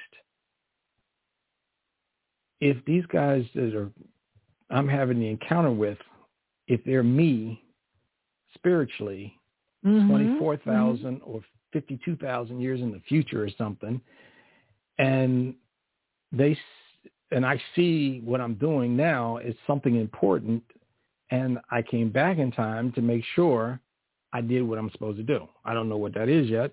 Maybe I'm well, doing it tonight. It, it it may be a time travel as you suggest, but it also may be a now moment. In other words, oftentimes you hear uh, people, reca- you know, say that when they're in these altered states of consciousness, there is no time; that all time is simultaneous. So it isn't necessarily a future event. It might be a parallel universe that you're moving in and out of these different dimensions. Yeah. I I I had a deja vu, I'm gonna call it. Um and I I was in a tree next to a barn and there was an entity across from me and the entity was not human but i knew that i was not human as well or i mm. uh, and but i had an affection for the the entity standing in the tree with me i don't know if it was female or male or whatever but i had an affection for it and that's the feeling i had um and I don't know if it was a deja vu or one of the dreams that I had. It was weird, but I I don't know if I had a glimpse into the future, and that's one of the events that the future me had, and I just got a glimpse of it. I don't know. Mm-hmm. But mm-hmm. I've had other deja vus that have um, really, really tripped me out. It had nothing to do with entities and other stuff, but just I think we have the ability to turn on a transmitter and receiver in our brain. And since it's the same brain in the future as it is in the past, somehow we can actually connect to it and we get quick flashes of the future, which gets stuffed away in our subconscious somewhere. And then when we reach those points in times, that's when all of a sudden it feels familiar because been transmitted back to us or we've grabbed a, a glimpse of the future. Um, I remember I was I was getting off an exit um, or getting on an exit to get onto the highway, and I'm going around this steep curve, and something said, "Watch out for the deer." I'm like, "What deer?" And I slowed down, and boom, there was a deer, and he was standing in the road. Luckily, I'd slowed down, and I could go around and let him get out the way. Mm-hmm. Well, you know, Gregg Braden and Bruce Lipton, they talk about the field and that the brain rather than containing the thought is actually more like a like an antenna tuning into thoughts that are in the field. And so it isn't that the thought is inside your brain it's that the brain is acting like a television or a radio. It's picking up and receiving thoughts that are in the field. Exactly. Exactly. Um, i want to try to i want to try to move on real because I want to get through with all those pictures that I gave you. uh, Phoenix Lights. Uh, Ted Koppel gave me the opportunity to do a, a, story about the Phoenix Lights. And if anybody remembers that, there was this huge V-shaped craft that flew over Phoenix um, back in the 90s. And uh, when that event took place, this was a three-month-old story. Ted Koppel gave me the opportunity to do um, a story about that. And he assigned Jay LaMonica, who was uh, a Nightline producer, to me so we could work on this. And I called uh, Frances Emma Barwood, who's the councilwoman who brought this up at a council meeting. And she's telling me the story about how she was going into this open forum council meeting and she explains to her what an open forum council meeting is. And she said, in the open forum council meeting, you can ask any question and the council has to give you an answer within X amount of days. And she said as she's going in, Extra, the TV show, literally jumps out of the bushes and sticks a mic in her face and says, is the council going to investigate the lights that flew over Phoenix? She didn't know anything about this. But guess what her question was when she went into the council? She said, are we going to investigate the lights that flew over Phoenix? She said they went bonkers. Let it alone. Don't go there. You're opening a can of worms. You don't need to rattle that that door. They didn't want to deal with it, but she kept pursuing it. And the next thing she knows, she's uh, a cartoon, a political joke. The cartoon in the newspaper showing the Starship Enterprise flying in one of her ears, coming out the other, and weird stuff like that. And but she stuck with it. Anyway, she tells me this second story she said that um, there was the uh, veteran cemetery. They love telling you a second story. And she said the council had voted that they would not build a road through the veteran cemetery. So she gets a call in the middle of the night, and it's from somebody who said, you need to get out to the cemetery. So her and a friend go out to the cemetery, and here's these dump trucks, bulldozers. They're getting ready to build this road that the council has said, no, you will not build the road. And first she thought, she said, we, I thought we could probably stop them, but then she, she realized that they could plow them under and nobody would ever know what happened to them. So they went and got help and were able to stop them. But then she said the cemetery went from local control to federal control. And while it was under federal control, by the time it came back to local control, all this acreage was missing. And I think she said the mayor was a realtor or something like that, and this was prime land, or oh, okay. But she said this is the kind of stuff that goes on behind the scenes that people don't get to see, uh, who are not privy to what's going on in the workings of our political areas in in our society. And most people wouldn't believe this kind of stuff, even when you tell them, "Hey, this is what's going on." Well, I don't believe that, and they dismiss it. But it goes on all the time. And when it comes to project disclosure, um, well, the Phoenix Lights, I forgot. Let me finish that up because before we go into break. Um,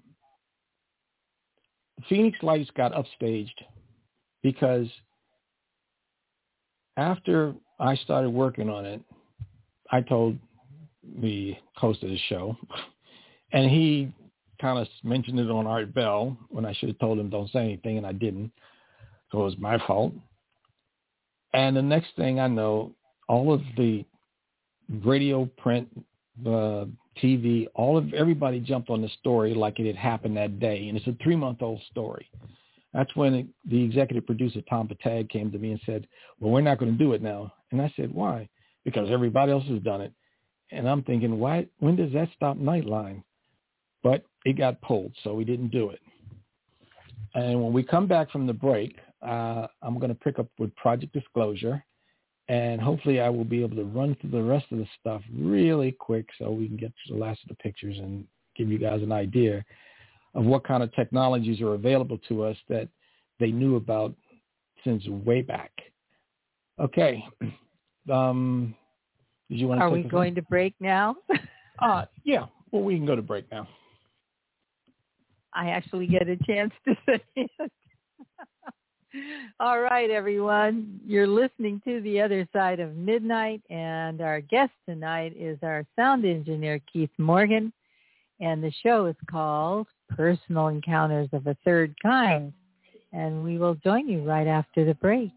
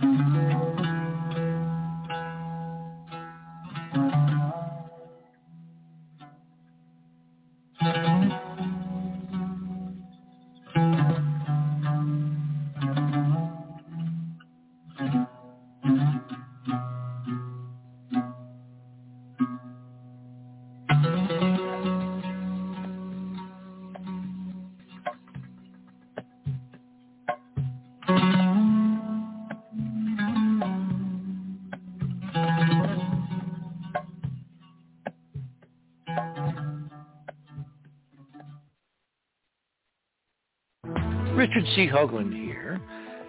I'd like you to support The Other Side of Midnight by subscribing to Club 19.5 and thereby joining our unique and growing radio community. Tune in to listen to our fascinating guests, pioneers on the out there edge of science and thought, and gain access to exclusive member benefits. To do this, just visit our website, theothersideofmidnight.com, and click on the Join Club 19.5 link in the navigator bar or in the left-hand column. Membership costs $19.95 per month. That's 33 tetrahedral cents a day. I mean, it's the price of a couple of cups of coffee. As a Club 19.5 member, you'll gain access to this show and literally hundreds of previous shows on hundreds of different topics going back to 2015 that we have done. Our archive shows have the commercials removed, and you'll be able to download the MP3 files directly from the 19-point archives if you prefer. To enhance your listener experience, a new The Other Side of Midnight podcast is being added to all show pages, which will allow you to instantly search the show archives of Radio with Pictures, thus easily accessing the corresponding show. Plus, you can just as quickly access the entire podcast list when you're on the go. I want to personally thank all our Club 19.5 members because without your continuing support, this show would literally not be on the air. Please continue supporting the broadcast to provide you with the most interesting conversation available, talk radio at the cutting edge of science and thought, and if you like what you hear on the other side of midnight, tell your friends and continue growing the show by having them subscribe to Club 19.5 as well because we need all of you. And when I say we need you, you're the reason we're doing all this. Hoagland, over and out.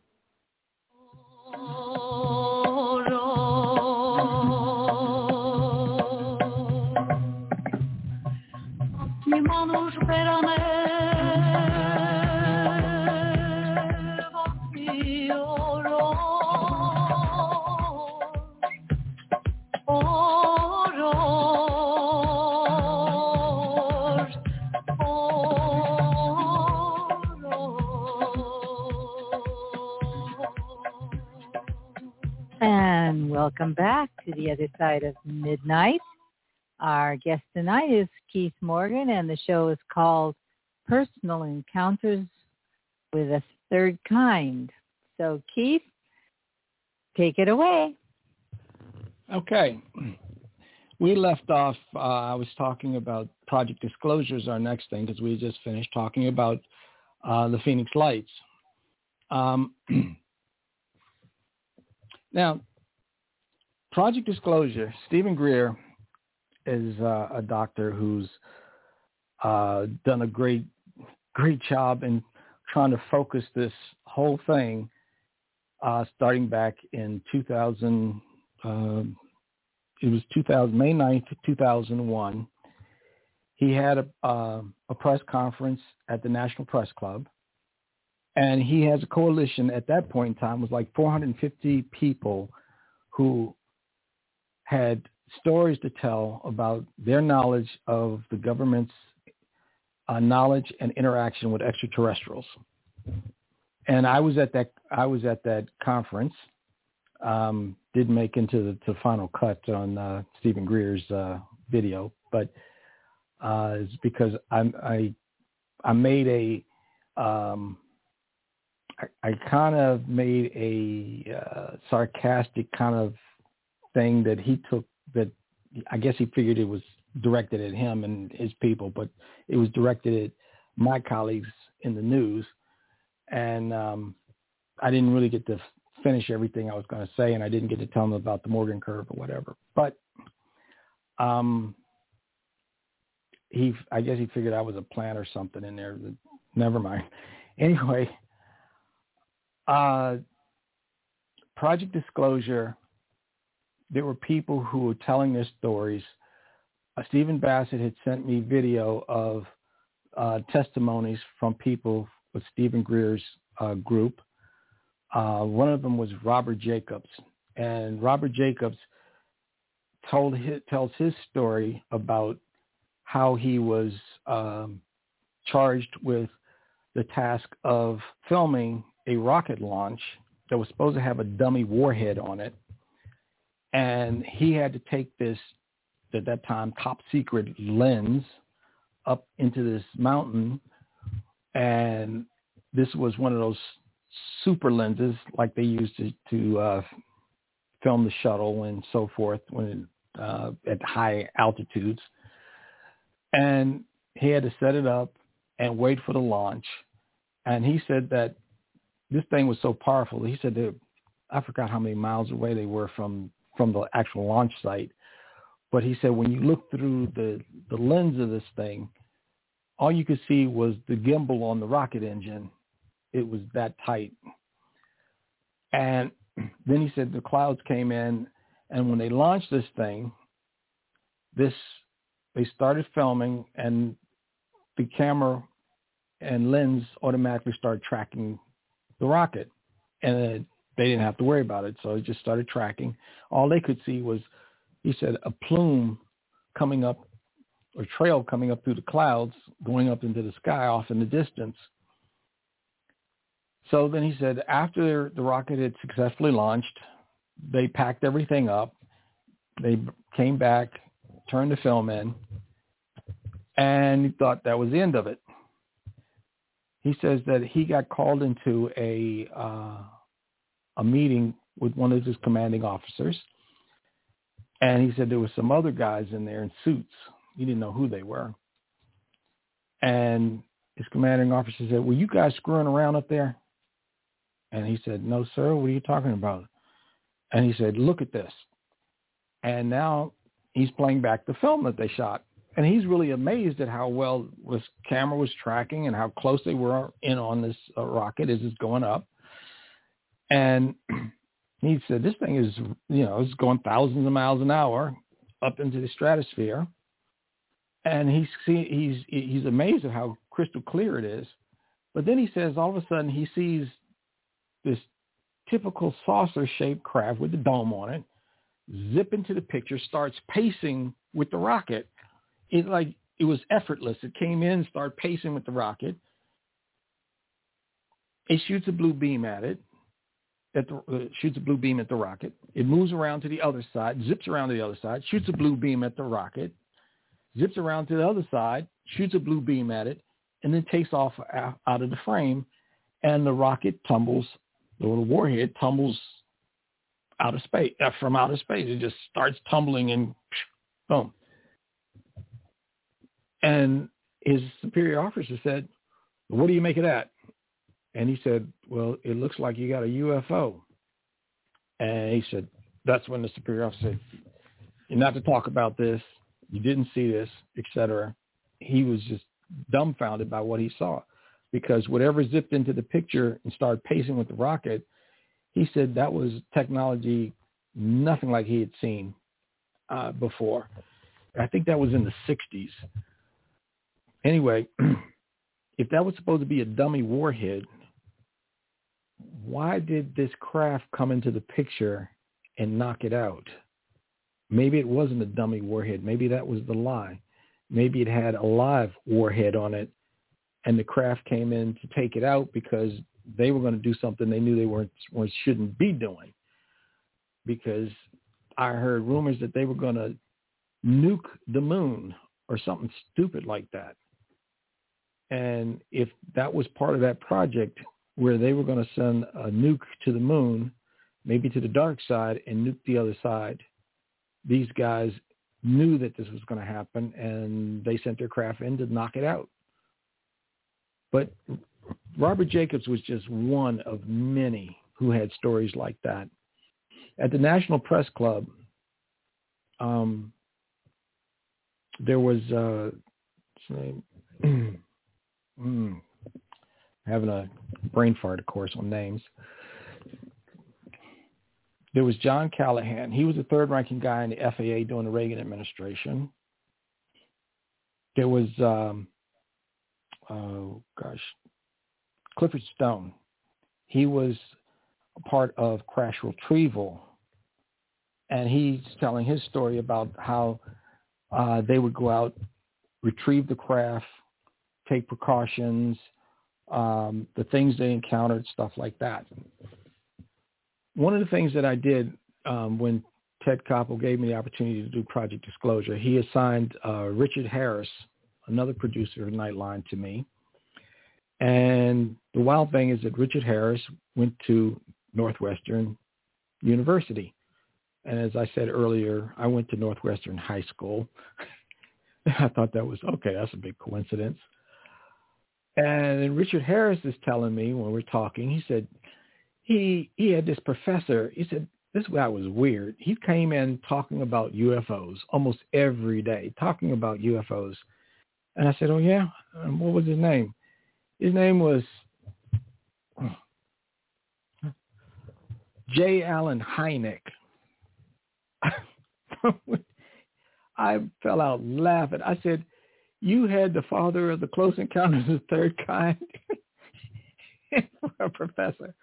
I said, okay, was Ted trying to be funny by signing him? But Richard and I knew each other because sometimes when Ted would Ted would drop me off at my car after the show, and the one night Richard was riding with us because Ted was taking him to drop him off, and we were talking about stuff, and uh, uh, so uh, Richard and I were pretty familiar with each other, but uh, I found that was really interesting. So one of the things that I did was I called John Callahan and talked to him on the phone, and he's telling me uh, about the Japan airline flying back over Alaska. It was a cargo plane, and the pilot radios the tower that he's being shadowed by some large craft. And on radar, the tower sees a return coming back, but they can't make out what it is. But as the pilot's calling out, it's above me, it's below me, it's to the left, it's to the right, it's a, they see it in the exact position on radar. Now Callahan explains to me how radar actually looks at the return and can classify the return as, oh, this must be a 747. Oh, this must be a 707. Oh, this must be a Cessna. And it classifies it that way. But he said when you get something outside that criteria, it keeps trying to classify it and then it gives up and takes it off the radar and marks it as a weather anomaly. But every time this thing went behind the, the, the plane and came from uh, back out from behind it, the radar would start trying to classify it all over again. And this went on for 30 minutes. Now this cargo plane is a 747. The pilot said he was plane was dwarfed by this thing. He said this thing was the size of two aircraft carriers in the sky. It looked like a walnut turned on its side with the rim going around the center. He said um, there was smaller craft coming and going from this thing. The tower tells him to make a uh, a wide turn and make a 360 degree wide turn till he came back on the course to see if they could shake this thing. This thing stayed with them the whole 360 degrees of the turn. So after a while, this thing left. And I think the story is that it went and followed another plane or something. But then when after they landed, Callahan's job was to go investigate this. What he did was he went and got the radar disc, which records the radar recording everything. He got the audio tapes of the conversation between the cockpit and the pilots. I mean, the, the pilots and the tower. And he synchronized them, played them back, and he videotaped the radar screen while also recording the audio on the videotape of the communications. He said he took this tape to the number one guy in the FAA, Admiral Engen, because uh, he was he was the number third guy. He was the third ranking guy in the FAA during the Reagan administration, and Engen was the number one guy during the Reagan administration. He thought that Engen was just going to look at this for a short period of time and dismiss the whole thing. But Engen told his secretary, hold all my calls, and he sat there and watched the entire thing. Then he said, um, Callahan said, it was a few days or a week later, he can't remember exactly when, he said they had this huge meeting. There was three guys from Reagan's scientific staff, three guys from the FBI, three guys from the CIA, and a whole bunch of other people. They were scientists of some type, but he didn't know who they were. And they were all excited because they never had 30 minutes worth of UFO data on radar before. He said they had to print out from the 30 minutes of radar data. And he said when you print out 30 minutes of radar data, He said these boxes took up the whole wall and went to the ceiling. He had video, synchronized video. He had transcripts signed by the pilot, co-pilot, and the tower people. He said they went over all of this stuff, and at the end of the meeting, one of the guys from the CIA stood up and said, this incident never happened, this meeting never took place, and we're confiscating all of this. And they took everything. But on his desk, he had the original videotape. He had the original transcripts. He had the original uh, one box of original uh, radar data printout. And when he retired, they packed all this stuff up and he took it home. And now he wanted to blow the whistle. And that's exactly what he did. So he he's telling me that story. And then remember I said they love telling you a second story he says to me, you remember the when we moved from the old national radar system to the new national radar system? And I said, yeah, there was a big controversy about that. He said, yeah, it was so full of errors that it scared him. He didn't want to fly. But he said one day he was coming back on a flight from somewhere and he had this idea. Well, if we treat this like baseball stats, we can say, oh, the system was 98% efficient today, or the system was 92% efficient today. He said it got all the way down into the 70s. It was so bad. But he said, this is what we told you guys, but you never caught on. Meaning was, that's what they told the media. And the media never challenged it or, or questioned it or anything. They gave him a $10,000 bonus for coming up with that. Again, Stuff like that, people go, I don't believe that. This is the third ranking guy in the FAA.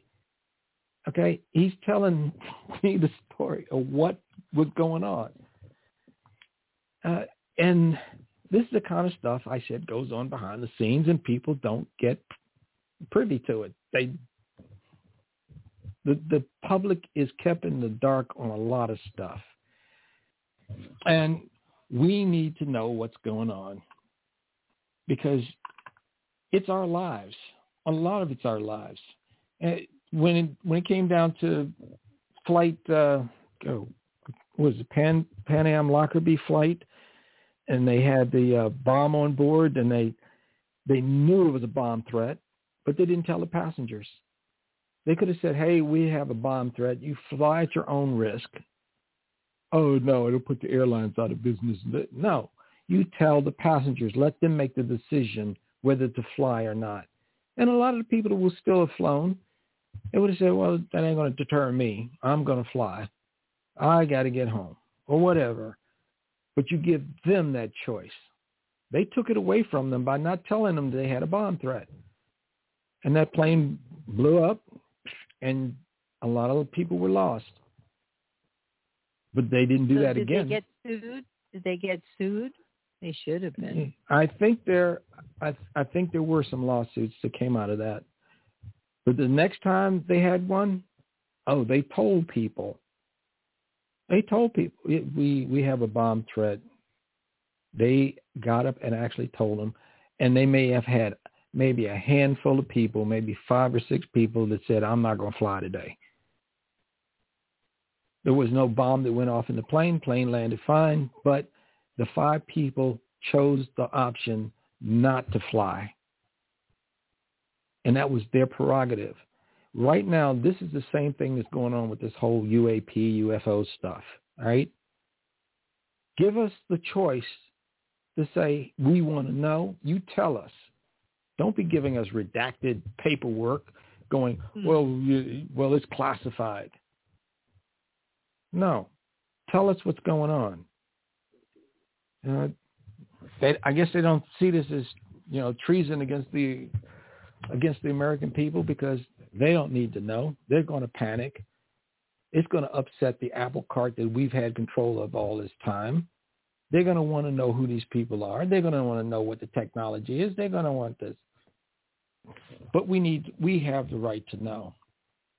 Okay, so I'm coming to the bottom of the hour. I'm going to make sure I move on. So now let's talk about alternative energy. I stood in control room at ABC watched the spot come through. It was going to one of our ABC affiliates in Ohio. And a guy named Stan Meyers had come up with a way to convert water to hydrogen using very little current.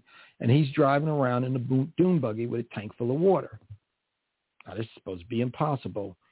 It, it takes as much energy to tear the hydrogen and oxygen apart as what you get when you combine it back together. So you're, you're not really getting anything out of it. And that's the lie. Stan Meyers was using high voltage and resonant frequency. And when you hit resonant frequency, stuff tears itself apart. And if anybody remembers the Ella Fitzgerald movie, I mean a, a commercial, where she sings and holds a note and it shatters the crystal glass, that's resonant frequency because she matched the frequency of the glass and it tore itself apart. And that's what Stan Meyers was doing with his device. Stan Meyers said he calculated he could drive from LA to New York on 22 gallons of water. Then the Pentagon came to him, asked him if he could build a tank that would run on gas or water. That's what the number 25 is. If you click on Keith 2 in the fast links, it'll take you to the second page of images under the other side of midnight, um, tonight's show. And you'll see Stan Meyer's water-powered car. Now, Stan Meyers was a tinkerer, and he he loved building things. His twin brother was a real engineer who stopped the, the meltdown of a nuclear power plant and some other stuff, from what I understand. Don't have the whole story, but he knows what he's doing. When Stan Meyers had the Pentagon come to him, they he they asked him if he could build a tank that would run on gas or water and he set up a $70 million contract to do that with them. Then he wanted the water to come right up to the cylinder before getting converted. He did it. The device replaced your spark plug, and he said it would cost $1,500 to retrofit your car to run on water. You'd pay $1,500 to convert your car to run on water, wouldn't you? Because then you could, yeah, you could collect water in a barrel and have enough water to drive for the rest of the year Wow. this is the kind of technology that was there. And I watched this spot and I'm going, we're in an energy crisis. Why isn't this story a national story? Why is it just this local story going to Ohio? Because you keep it compartmentalized. No, if you get too many people looking at this, you're going to have the curious trying to duplicate it. And the more people you have duplicating it, guess what? You're going to have less it. money they make somebody's going somebody's going to improve on it, make it better. It's going to get marketed, and the oil companies are going to be SOL. And what can they do? But they don't want that to happen. That messes up the economy. It throws off our the way things are balanced. And oil would become useless at that point, except for plastics and maybe paving roads or whatever. But hey, they didn't want it. And then May 9th, 2001, while I was at the National Press Club at uh, Steven Greer's uh, Project Disclosure. A guy tells me about Stan Meyers was at a restaurant eating, meeting with some investors. He jumps up, grabs his throat, said they poisoned me, ran out of the restaurant, got halfway down the street and dropped dead. That's his story and but his twin brother is supposed to be continuing his work, but we haven't heard anything. Then there's then there's Stan. Uh, I mean Troy Reed. He came through on a spot going out to an affiliate in Ohio. He came up with the Reed magnetic motor. That's number 26, uh, 27, 28, and 29. And if you go down through that, 26, you see Troy Reed on the right, in his plaid shirt, and that's his son on the left side of the Reed magnetic motor. And this thing, you crank this sucker up, it picks up speed, gets to a speed that it wants to run at, and it just keeps running, and it turns this generator on the table that's behind, um, mounted on the table behind the the uh, generator that Troy's standing on the side of, and it generates electricity enough to run his drill, vacuum cleaner, Christmas tree lights, etc. And it just keeps running. It just keeps running off of magnetic repulsion. and a feedback loop that goes down off of the generator to a 12 volt battery charger that runs a little motor in the back to keep this thing going.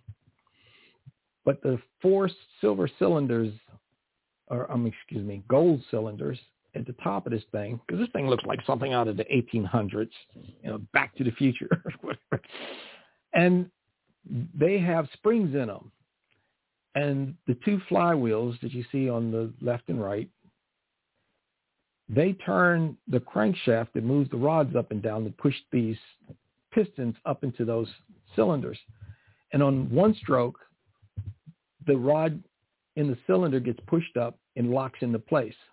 On the next stroke, that rod comes up, it pushes that rod in the cylinder again, it releases it, and the spring pushes down, pushing on that rod, pushing the magnets as they approach each other to the other side so that they then repulse and, and go in one direction, sling on. And this thing is just, and it starts running and it picks up speed and it works. But then he refined it from this 10 foot tall wooden device down to this 18 inch diameter device. It looked like a big motor. And he, he went from mechanical repulsors to induction coils, puts out more energy in his big 10 foot tall wooden device and it is more efficient and he can tune this thing perfectly and it runs. And picture number uh, 27 is me standing next to it because Richard and I went out to visit Troy and I got to meet Troy and his son and then I found out that who Troy's cousin was because I got to meet him because we uh, Hoagland and I got picked up at the airport in a limousine and I'm like, a limousine? Who's sending us a limousine? And he turns out that he is the cousin of Dennis Weaver. And for you younger generation don't know who Dennis Weaver is, there was a show called Gunsmoke, and he played, um, oh gosh, Chester on Gunsmoke before Festus came along. And he also played McCloud uh, on the series McCloud. Uh, and um, he was actually financing his cousin Troy with all his inventions. Troy was an inventing fool. I'm going to have to pick this up after the break. You're on the other side of midnight, and you're listening to me, Keith Morgan, and Kynthea. And uh, right now we are about to go into break, and when we come back, I will pick up where I left off. And hopefully you guys are enjoying me talking about this stuff because I've got a lot of stuff in my head after working with ABC all that time. And we'll be back.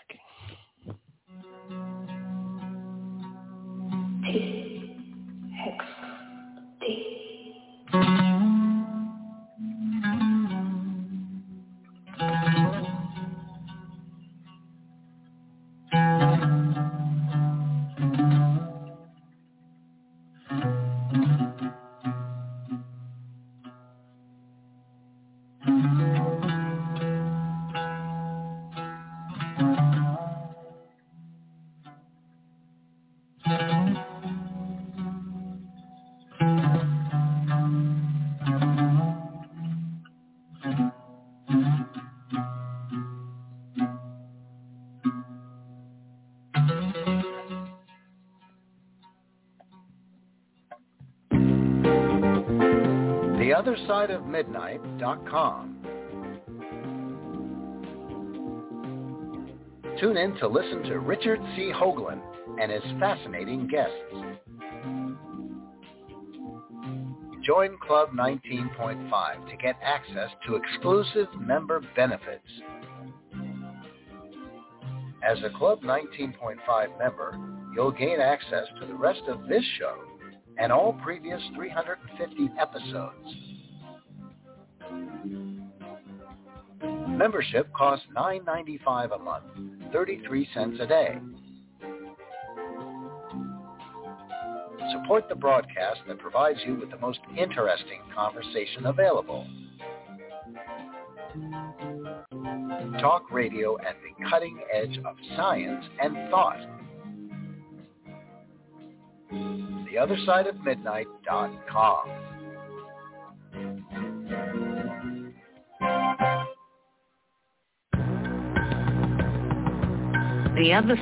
midnight.com. Talk radio with pictures on demand. Liberate your hyperdimensional time scale and non-linearly access over 400 hours of conversation at the cutting edge of science and thought. Join Club 19.5 to get access to exclusive content that fits your interests and time schedule. Filter episodes by guest or subject. Membership costs $9.95 a month, 33 cents a day. Listen while you travel or as an environment for your endeavors. 8 cents an episode, two and a half cents per hour of content. The other side of midnight.com.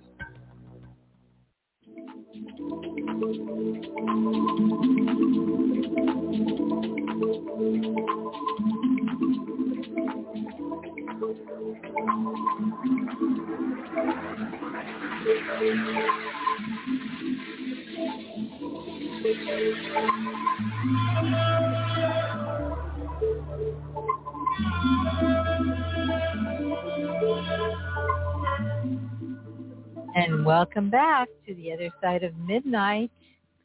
Uh, tonight we've got a show called Personal Encounters with a Third Kind. And Keith Morgan, our sound engineer, is sharing his broad spectrum of experience. And he's now into energy and energy devices. So Keith, I'm turning it back to you. Okay. So we're talking about, um, last thing I was talking about was uh, Troy Reed and the Reed magnetic motor, which we were looking at pictures 27 to 29. And like I was saying, Troy is a invent, he's an inventing inventing fool. He had all kinds of stuff um, that just I'm like, how did you come up with this stuff? If you go to um, picture 28, and you'll see me standing next to what he calls the Surge. Now, the Surge is an electric car. It did have a gas engine in it, but he took out the gas engine, put in an electric motor, uh, put in some electric controllers and so forth, and he got this electric car. Thing is, is that if you look at that picture, you'll see a little trailer. This is a motorcycle sidecar on a two-wheel trailer being towed behind the car. What that is is a generator, and it was a aircraft starter generator, and it puts out high current and low voltage. And he said he was going to modify it so it could put out high voltage and low current. And all the naysayers were going, "Oh, you can't do that. That's impossible. You can't do that." But he pulled it off. He then mounted this uh, aircraft starter generator in this sidecar on these two wheels. Use a motorcycle uh, chain to connect the generator to the axle so that when he's pulling this behind the car, it's now turning the generator using the power from the wheels on the uh, under the sidecar.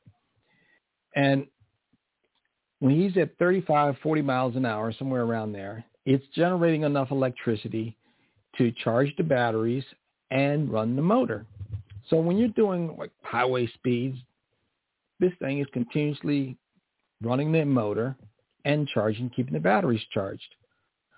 And that was a concept that was another one of those, oh, you can't do that. You're violating this law and that law of thermodynamics. But he did it.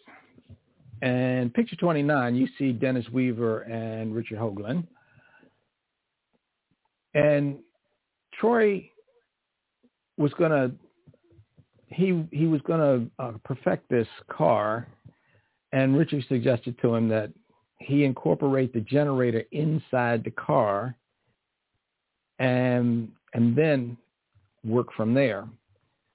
And mm, me, I should have spoke up and I should have said, no, just batten down the hatches on everything. Make sure all the electrical connections are good.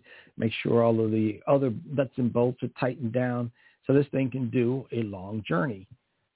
And then you drive this from here to 1600 Pennsylvania Avenue with an ultimatum to the president saying, car manufacturers to beat this because this is the longest electric car ever drive that I'm doing. And then you mothball it after you've driven from Oklahoma to DC, and then you drive all the way back to California, and then from California you drive back to Oklahoma. Once you've done that, of course, you alert the Guinness Book of World Records first and have them track you as you do this. You're making the longest electric car drive without ever recharging. And once you pull that off, then I think we've got something going. Then you can incorporate the motor inside the car. But he he went with Richard's suggestion because I didn't open my mouth like I should have and said, "Hey, now drive it as it is, get it to where it's going, get some backing, and put this in the Smithsonian and build a new one with the generator inside the car." And I didn't say anything because I'm always in the background and I should have spoke up because I I don't make waves until it's time to make waves, and I think it's now time to make waves. So, anyway, moving on, we have Denny Klein in Clearwater, Florida. Denny Klein has a, a, an electrolysis process just like Stan Meyers does, and it separates the hydrogen and oxygen, and he makes what's called Brown's gas. HHO. They've known about Brown's gas since the 40s, late 40s, early 50s, somewhere around there, maybe a little bit before. It's just hydrogen and oxygen, but it's a serious gas. It will cut through anything, tungsten, titanium, steel, you name it. It it'll match the temperature, of whatever it's cutting through, and it'll cut through it. So he was his patent is for his technique, but he uses it like acetylene he one day he says, "Let me try it in my car." So he rigs his car to run on the gas. He drove a hundred miles on four ounces of water. I didn't say four gallons. I said four ounces of water. That's amazing. That's and, awesome. And that kind of technology definitely would have put the car companies out of business. I mean, not the car companies, but the gas companies out of business. It would have made the car companies have to take a different turn and go a different direction. And they didn't want to do that. And people say, oh, the gas companies and the car companies, they're not in bed with each other. Yeah, they are. Because they're dependent on each other. They, the car companies need the, the, the gas from the oil companies, and the oil companies need the, the money from the car companies to keep doing what they're doing yeah, they're they're all playing this game. I remember Ted was dropping me off at my car one night, and I said, Ted, I think the cigarette companies have a conspiracy going. Keith, do you really think the tobacco industry has a conspiracy going? And I'm thinking, yeah, because there's people blowing the whistle on them, and nobody's paying the peons any attention. And then when the guy at the top blew the whistle, oh, now it's a story? I'm sitting there going, why don't you listen to the peons, the people who do this stuff every day, the average Joe, and he's trying to tell you, hey, these guys are doing something they shouldn't be doing, but you're not giving them the time of day. And that's what irritated me. Uh, when when I would do the presidential elections, and I they fly me up to Manchester to do unilateral, I'm a guy came in one day to the TV station where we were doing the unilateral out of, and he's saying, "Yeah, I'm I'm on the I'm on the roster for president of the United States," and nobody knew who this guy was, but he was on the roster, and I asked Tom Bettag, I said, "Are, are we going to give him any time?" And he said, "Oh, he doesn't want to be president. He he just wants to make a statement." I'm like, okay, but equal time, equal whatever is supposed to be what our motto is supposed to be. But it was stuff like that that just drove me crazy because I could see what was going on, but there's nothing I could do because I'm behind the scenes and I'm supposed to keep my mouth shut. So I did. Um, so Denny Klein drove 100 miles on four ounces of water. And then there's Denny, um, John Kanzius. Now, John Kanzius is picture number 31 and 32. 32 is actually John Kanzius. But above is what he discovered. Now, what he really discovered, and there's a 60 Minutes piece on this if you want to go look it up. He woke up in the middle of the night with an idea for curing cancer. And the idea was you float nanoparticles of metal in the body so they attract and attach to the cancer cell. Then you hit the body with a radio frequency, heating up the metal, killing the cancer cell. And the doctors in the 60 Minutes piece are going, why didn't we think of this before? Here's the rat's tumor before the treatment. Here's the rat's tumor after the treatment. And it's clearly killing the tumor, leaving the healthy tissue alone. But they didn't talk about the other thing he discovered. A friend of his came to him and said, you think this will work with desalinization? So he takes a test tube of salt water. He puts it in front of the radio beam, sees these gases coming up out of the tube, takes a lighter, lights the gases, and now he's got a flame of almost 3,000 degrees Fahrenheit coming up out of this test tube. Then I don't know if it was dumb luck or he figured it out, but he took a paper towel and he put it in the test tube with the salt water. All he had to do was turn on the beam and it ignited all by itself with no external ignition. You turn it off, it stops. You turn it on, it starts. But the, what's causing it to ignite? Some chemical reaction with whatever's in the paper towel. I mean, because I mean, you know, we're in the kitchen, we're using water and paper towels all the time. They're not just spontaneous but it's, combusting. It's so the, what's happening? It's the radio frequency that's hitting the salt water. Uh, now, remember, it was giving off the gases, and then uh-huh. he would uh-huh. take a lighter and light. He would light the, the uh, gases coming up out of the test tube. But once you put the paper towel in there, ever it was the paper towel was the catalyst to start the ignition process. And the amazing thing is, the paper towel never burned but it started no. the catalyst. No, is right. it did. no, that doesn't make sense. I know. Tell me about it. What uh-huh. kind of technology is that? The paper towel never burned, but it started the catalyst to give us that 3,000 degree flame. And I'm going, we could take this simple technology, upscale it, and retrofit every coal-fired power plant and every nuclear power plant in the world because what are we doing? We're burning coal to boil water to make steam to turn turbines. What are we doing with nuclear reactors? We're boiling water to make steam to turn turbines. And at 3,000 degrees Fahrenheit, you could get water to boil almost instantaneously. And I'm going, most of the power plants are sitting next to water. And if it's not salt water, you bring in a trainload of salt, you make your saltwater fuel, and you get your saltwater f- flame, and you boil your water. And when you boil, when you're using those gases coming out of there, you don't get carbon dioxide, carbon monoxide, and all these other pollutants. You get mainly water vapor. Much cleaner, much safer. Uh, and I'm going, if Fukushima had been running on this technology, salt water, if the, uh, tsunami had hit it, it would have just been salt water going back into salt water. It would have been no damage no explosions, no um, no radiation releases, none of that. Why can't we use clean energy like this? Why do we have to use dirty energy like nuclear? Uh, please, this is technology that they didn't want to touch. Again, he's violating this law and that law of energy conservation. No, he's not. He's using a small amount of energy to tap into a larger source, and that's all he's doing. You do that with an atomic bomb, and oh, everything's fine. You can't do that unless you use nuclear. No, we don't live in a nuclear universe. We live in an electromagnetic universe. And if you can do it on a nuclear scale, you can do it on an electromagnetic scale. So stop telling this this lie. Let's get off of this. Move on. Now, here's a story. I came in early to work one day, and GM had two fuel cell vehicles outside of ABC. And I'm talking to the guy from GM because Head of the Curve is doing a spot about these uh, fuel cell vehicles. And I said, so what did you guys do to these things? Oh, we took out the engine, we dropped in an electric motor, put in a 97 kilowatt fuel cell, and a tank to hold the hydrogen. I looked at him and said, do you know about Stan Meyers?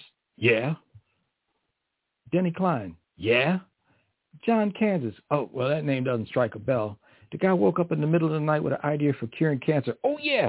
The guy burning salt water with radio frequencies. Yeah, I know all about him. I looked at him and I said, well, if you know about him, that means GM knows about him. If GM knows about him, how come this thing's running on hydrogen instead of water? Oh, conspiracy theorists. I said, no, every word that comes out of my mouth is a fact. Oh, well, you know, people come to us with these ideas and concepts, and it takes time to implement them. I said, how hard is it to get a, get a bunch of brains together and go, let's make this work? And it was a few days or a week later, number 33, this Japanese company introduced their fuel cell car. You drive at 50 miles an hour for one hour on a liter of water. You pour the water into your electrolysis device. The hydrogen goes to the fuel cell, and off you go. And I'm like, wasn't this what I was telling the idiot from GM? It's not rocket science. They don't want to do it. Never wanted to do it. We could have been running on water a long time ago. But then you got people like this one lady I was telling, we should be running on water. We should be pumping water out of the ocean for drinking, irrigation, and fuel. And she says, well, what if we use up all the water in the ocean? I said, what did I tell you you get when you burn hydrogen? You get water vapor, no carbon dioxide, no carbon monoxide, none of these pollutants. You get water vapor. It's clouds. It's going to rain back down. Yeah. Mm-hmm. And then you get these environmentalists going, yeah, well, see, if you get these fuel cell vehicles dripping water everywhere, it's going to add to the global warming. I'm like, what? How do you, what's it easier, getting carbon dioxide, carbon monoxide, and other pollutants out of smoke or capturing some water vapor and running it through a coil to cool it down, condense it back into water vapor and putting it back into the system. Which is harder? No, it's, come on. And if, even if you drove, every man, woman, and child on the face of the planet drove 100 miles a day on four ounces of water, it would still not equivalent be equivalent to the amount of water that rains down in one area like DC in an hour with a good downpour. Okay? There's no way. But this is the kind of stuff that they want to keep feeding to everybody. There's more evaporation from the ocean, from the sun every day than it would be from what we would be putting into the air with fuel cell vehicles. But this is the crap they've been handing us the whole time. Okay, moving on because we're like 10 minutes out from the end of show. Okay, so um,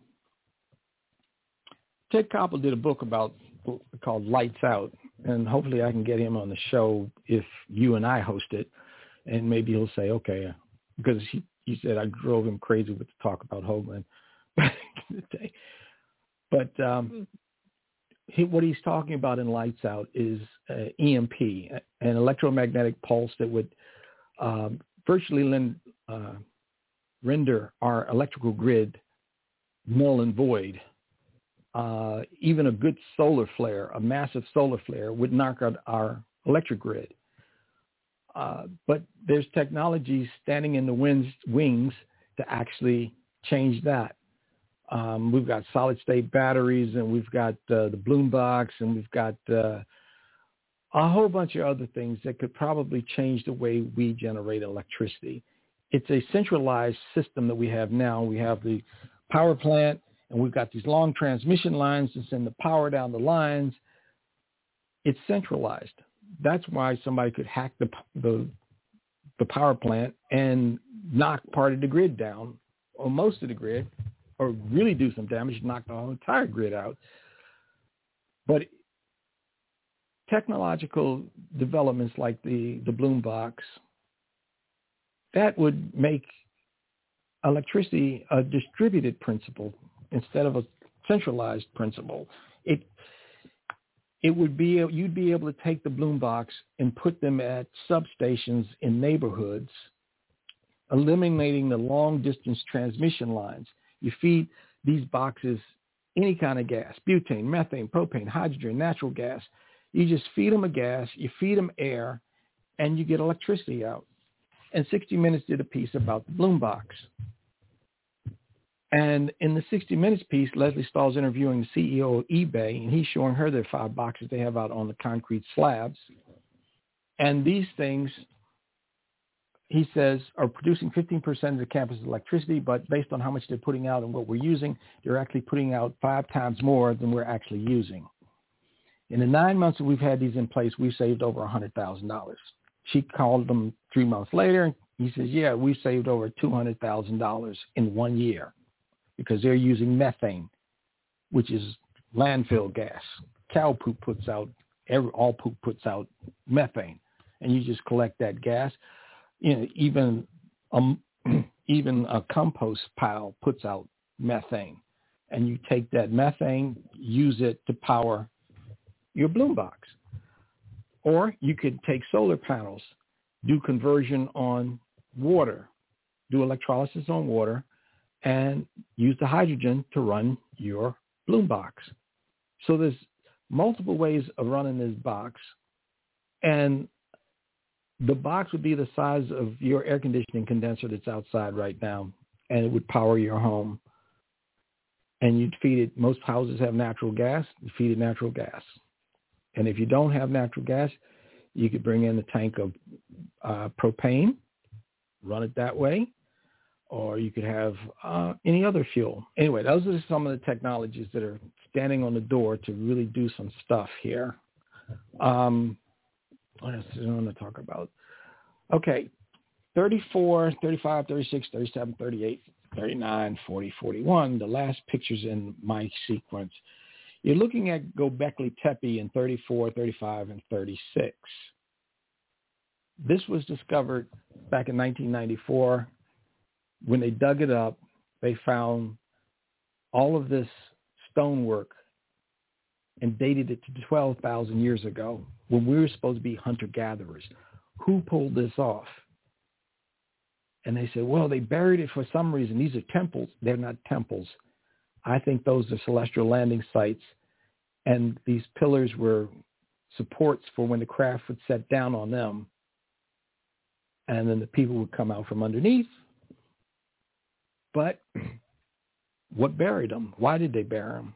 I think the flood that really took place, which was a huge tsunami, not raining for 40 days and 40 nights. The 40 days and 40 nights came after the tsunami, which was so huge they could see it from space encompassing the planet, took place. It buried this. It buried Easter Island, the statues on Easter Island up to the to their necks. Why do you build a statue that big and then bury it up to its necks, its neck? It buried the, the pyramids in Bosnia and in Teotihuacan. All of this stuff had to be unearthed, okay? Because this stuff got buried in the original flood. And when you get a tsunami moving that, that huge moving through the atmosphere, you get a lot of evaporation. And then it rained for 40 days and 40 nights. So the story isn't quite right. That's an alternate history that we're dealing with here. 37 and 38, they found these little Delta Wing aircraft models in tombs. And the scientists are going, oh, those are representations of insects. No, they're Delta Wing aircraft. When I showed these to my son, he was like three years old. He said, those are airplanes. Three-year-old knows the airplane when he sees it.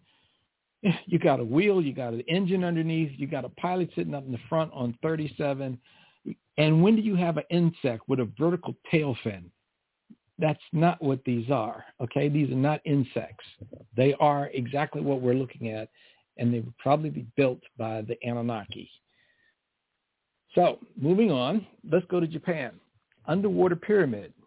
They're saying, oh, this is a natural formation. You got parallel lines that are just too sharp and too precise to be that. Then when you go to the top of this thing, picture 41, that's at the top. How do you get curves like that? 42 is me outlining the top. That's not natural. How do you sit and go, that's natural? No, you're in denial. Then let's get to 43. 43 was Chariot of the Gods 2. Erich von Däniken, who's standing there, duplicated the relief on the wall in Addis Ababa, I think it is, in Egypt, and they said, this is a light bulb. So he duplicated it, put a high voltage in it, and when I saw that thing live, that electron beam, you normally can't see it in a vacuum tube, but this is not a vacuum. It's got gas in it. I don't know which gas or if it's just air. But when he turned that thing on, that electron beam serpentined over to the hands. When it struck the hands, it straightened up and ionized the air, and then the air glowed like a neon light. And at that moment, I felt like I personally put that image on that wall myself, okay? Because if I was going to draw what I had just seen, that's what I would have drawn. So the Egyptians had the light bulb. They probably had batteries too, but that was the glass battery. That's a, a new technology that we're about to get. And then uh, picture 45, that is an Inca uh, building, and it was built like an observatory. So that's what I'm calling is the Cancun Inca Observatory. Who built that? How did they build it? Why did they build it? The history of this planet is not what we think it is. And if you read the Lost Book of Enki, it's not the tra- it's a trusted translation of the 14 tablets, which Zecharia Sitchin sold many books on because I asked him a question about the, the Anunnaki or a question about the when's Nibiru coming back or something like that. And he says, read the book, read the book. Which book? You got five, six books out. Which one's got my answer in it? And then just before he passed on, he put out the right book, which is the Lost Book of Enki. When I read that, everything unfolded. Okay, so we're coming to the end of the show, and it's been fun talking to you guys, and hopefully we'll get to do this again because there's still a lot of stuff in my head. But uh, you're on the other side of midnight. Uh, the show is uh, Encounters of the Third Kind, or something close to that. And uh, Kynthea has been the host, So uh, it's been great talking to you guys. Have a good night, and uh, we'll see you on the other side.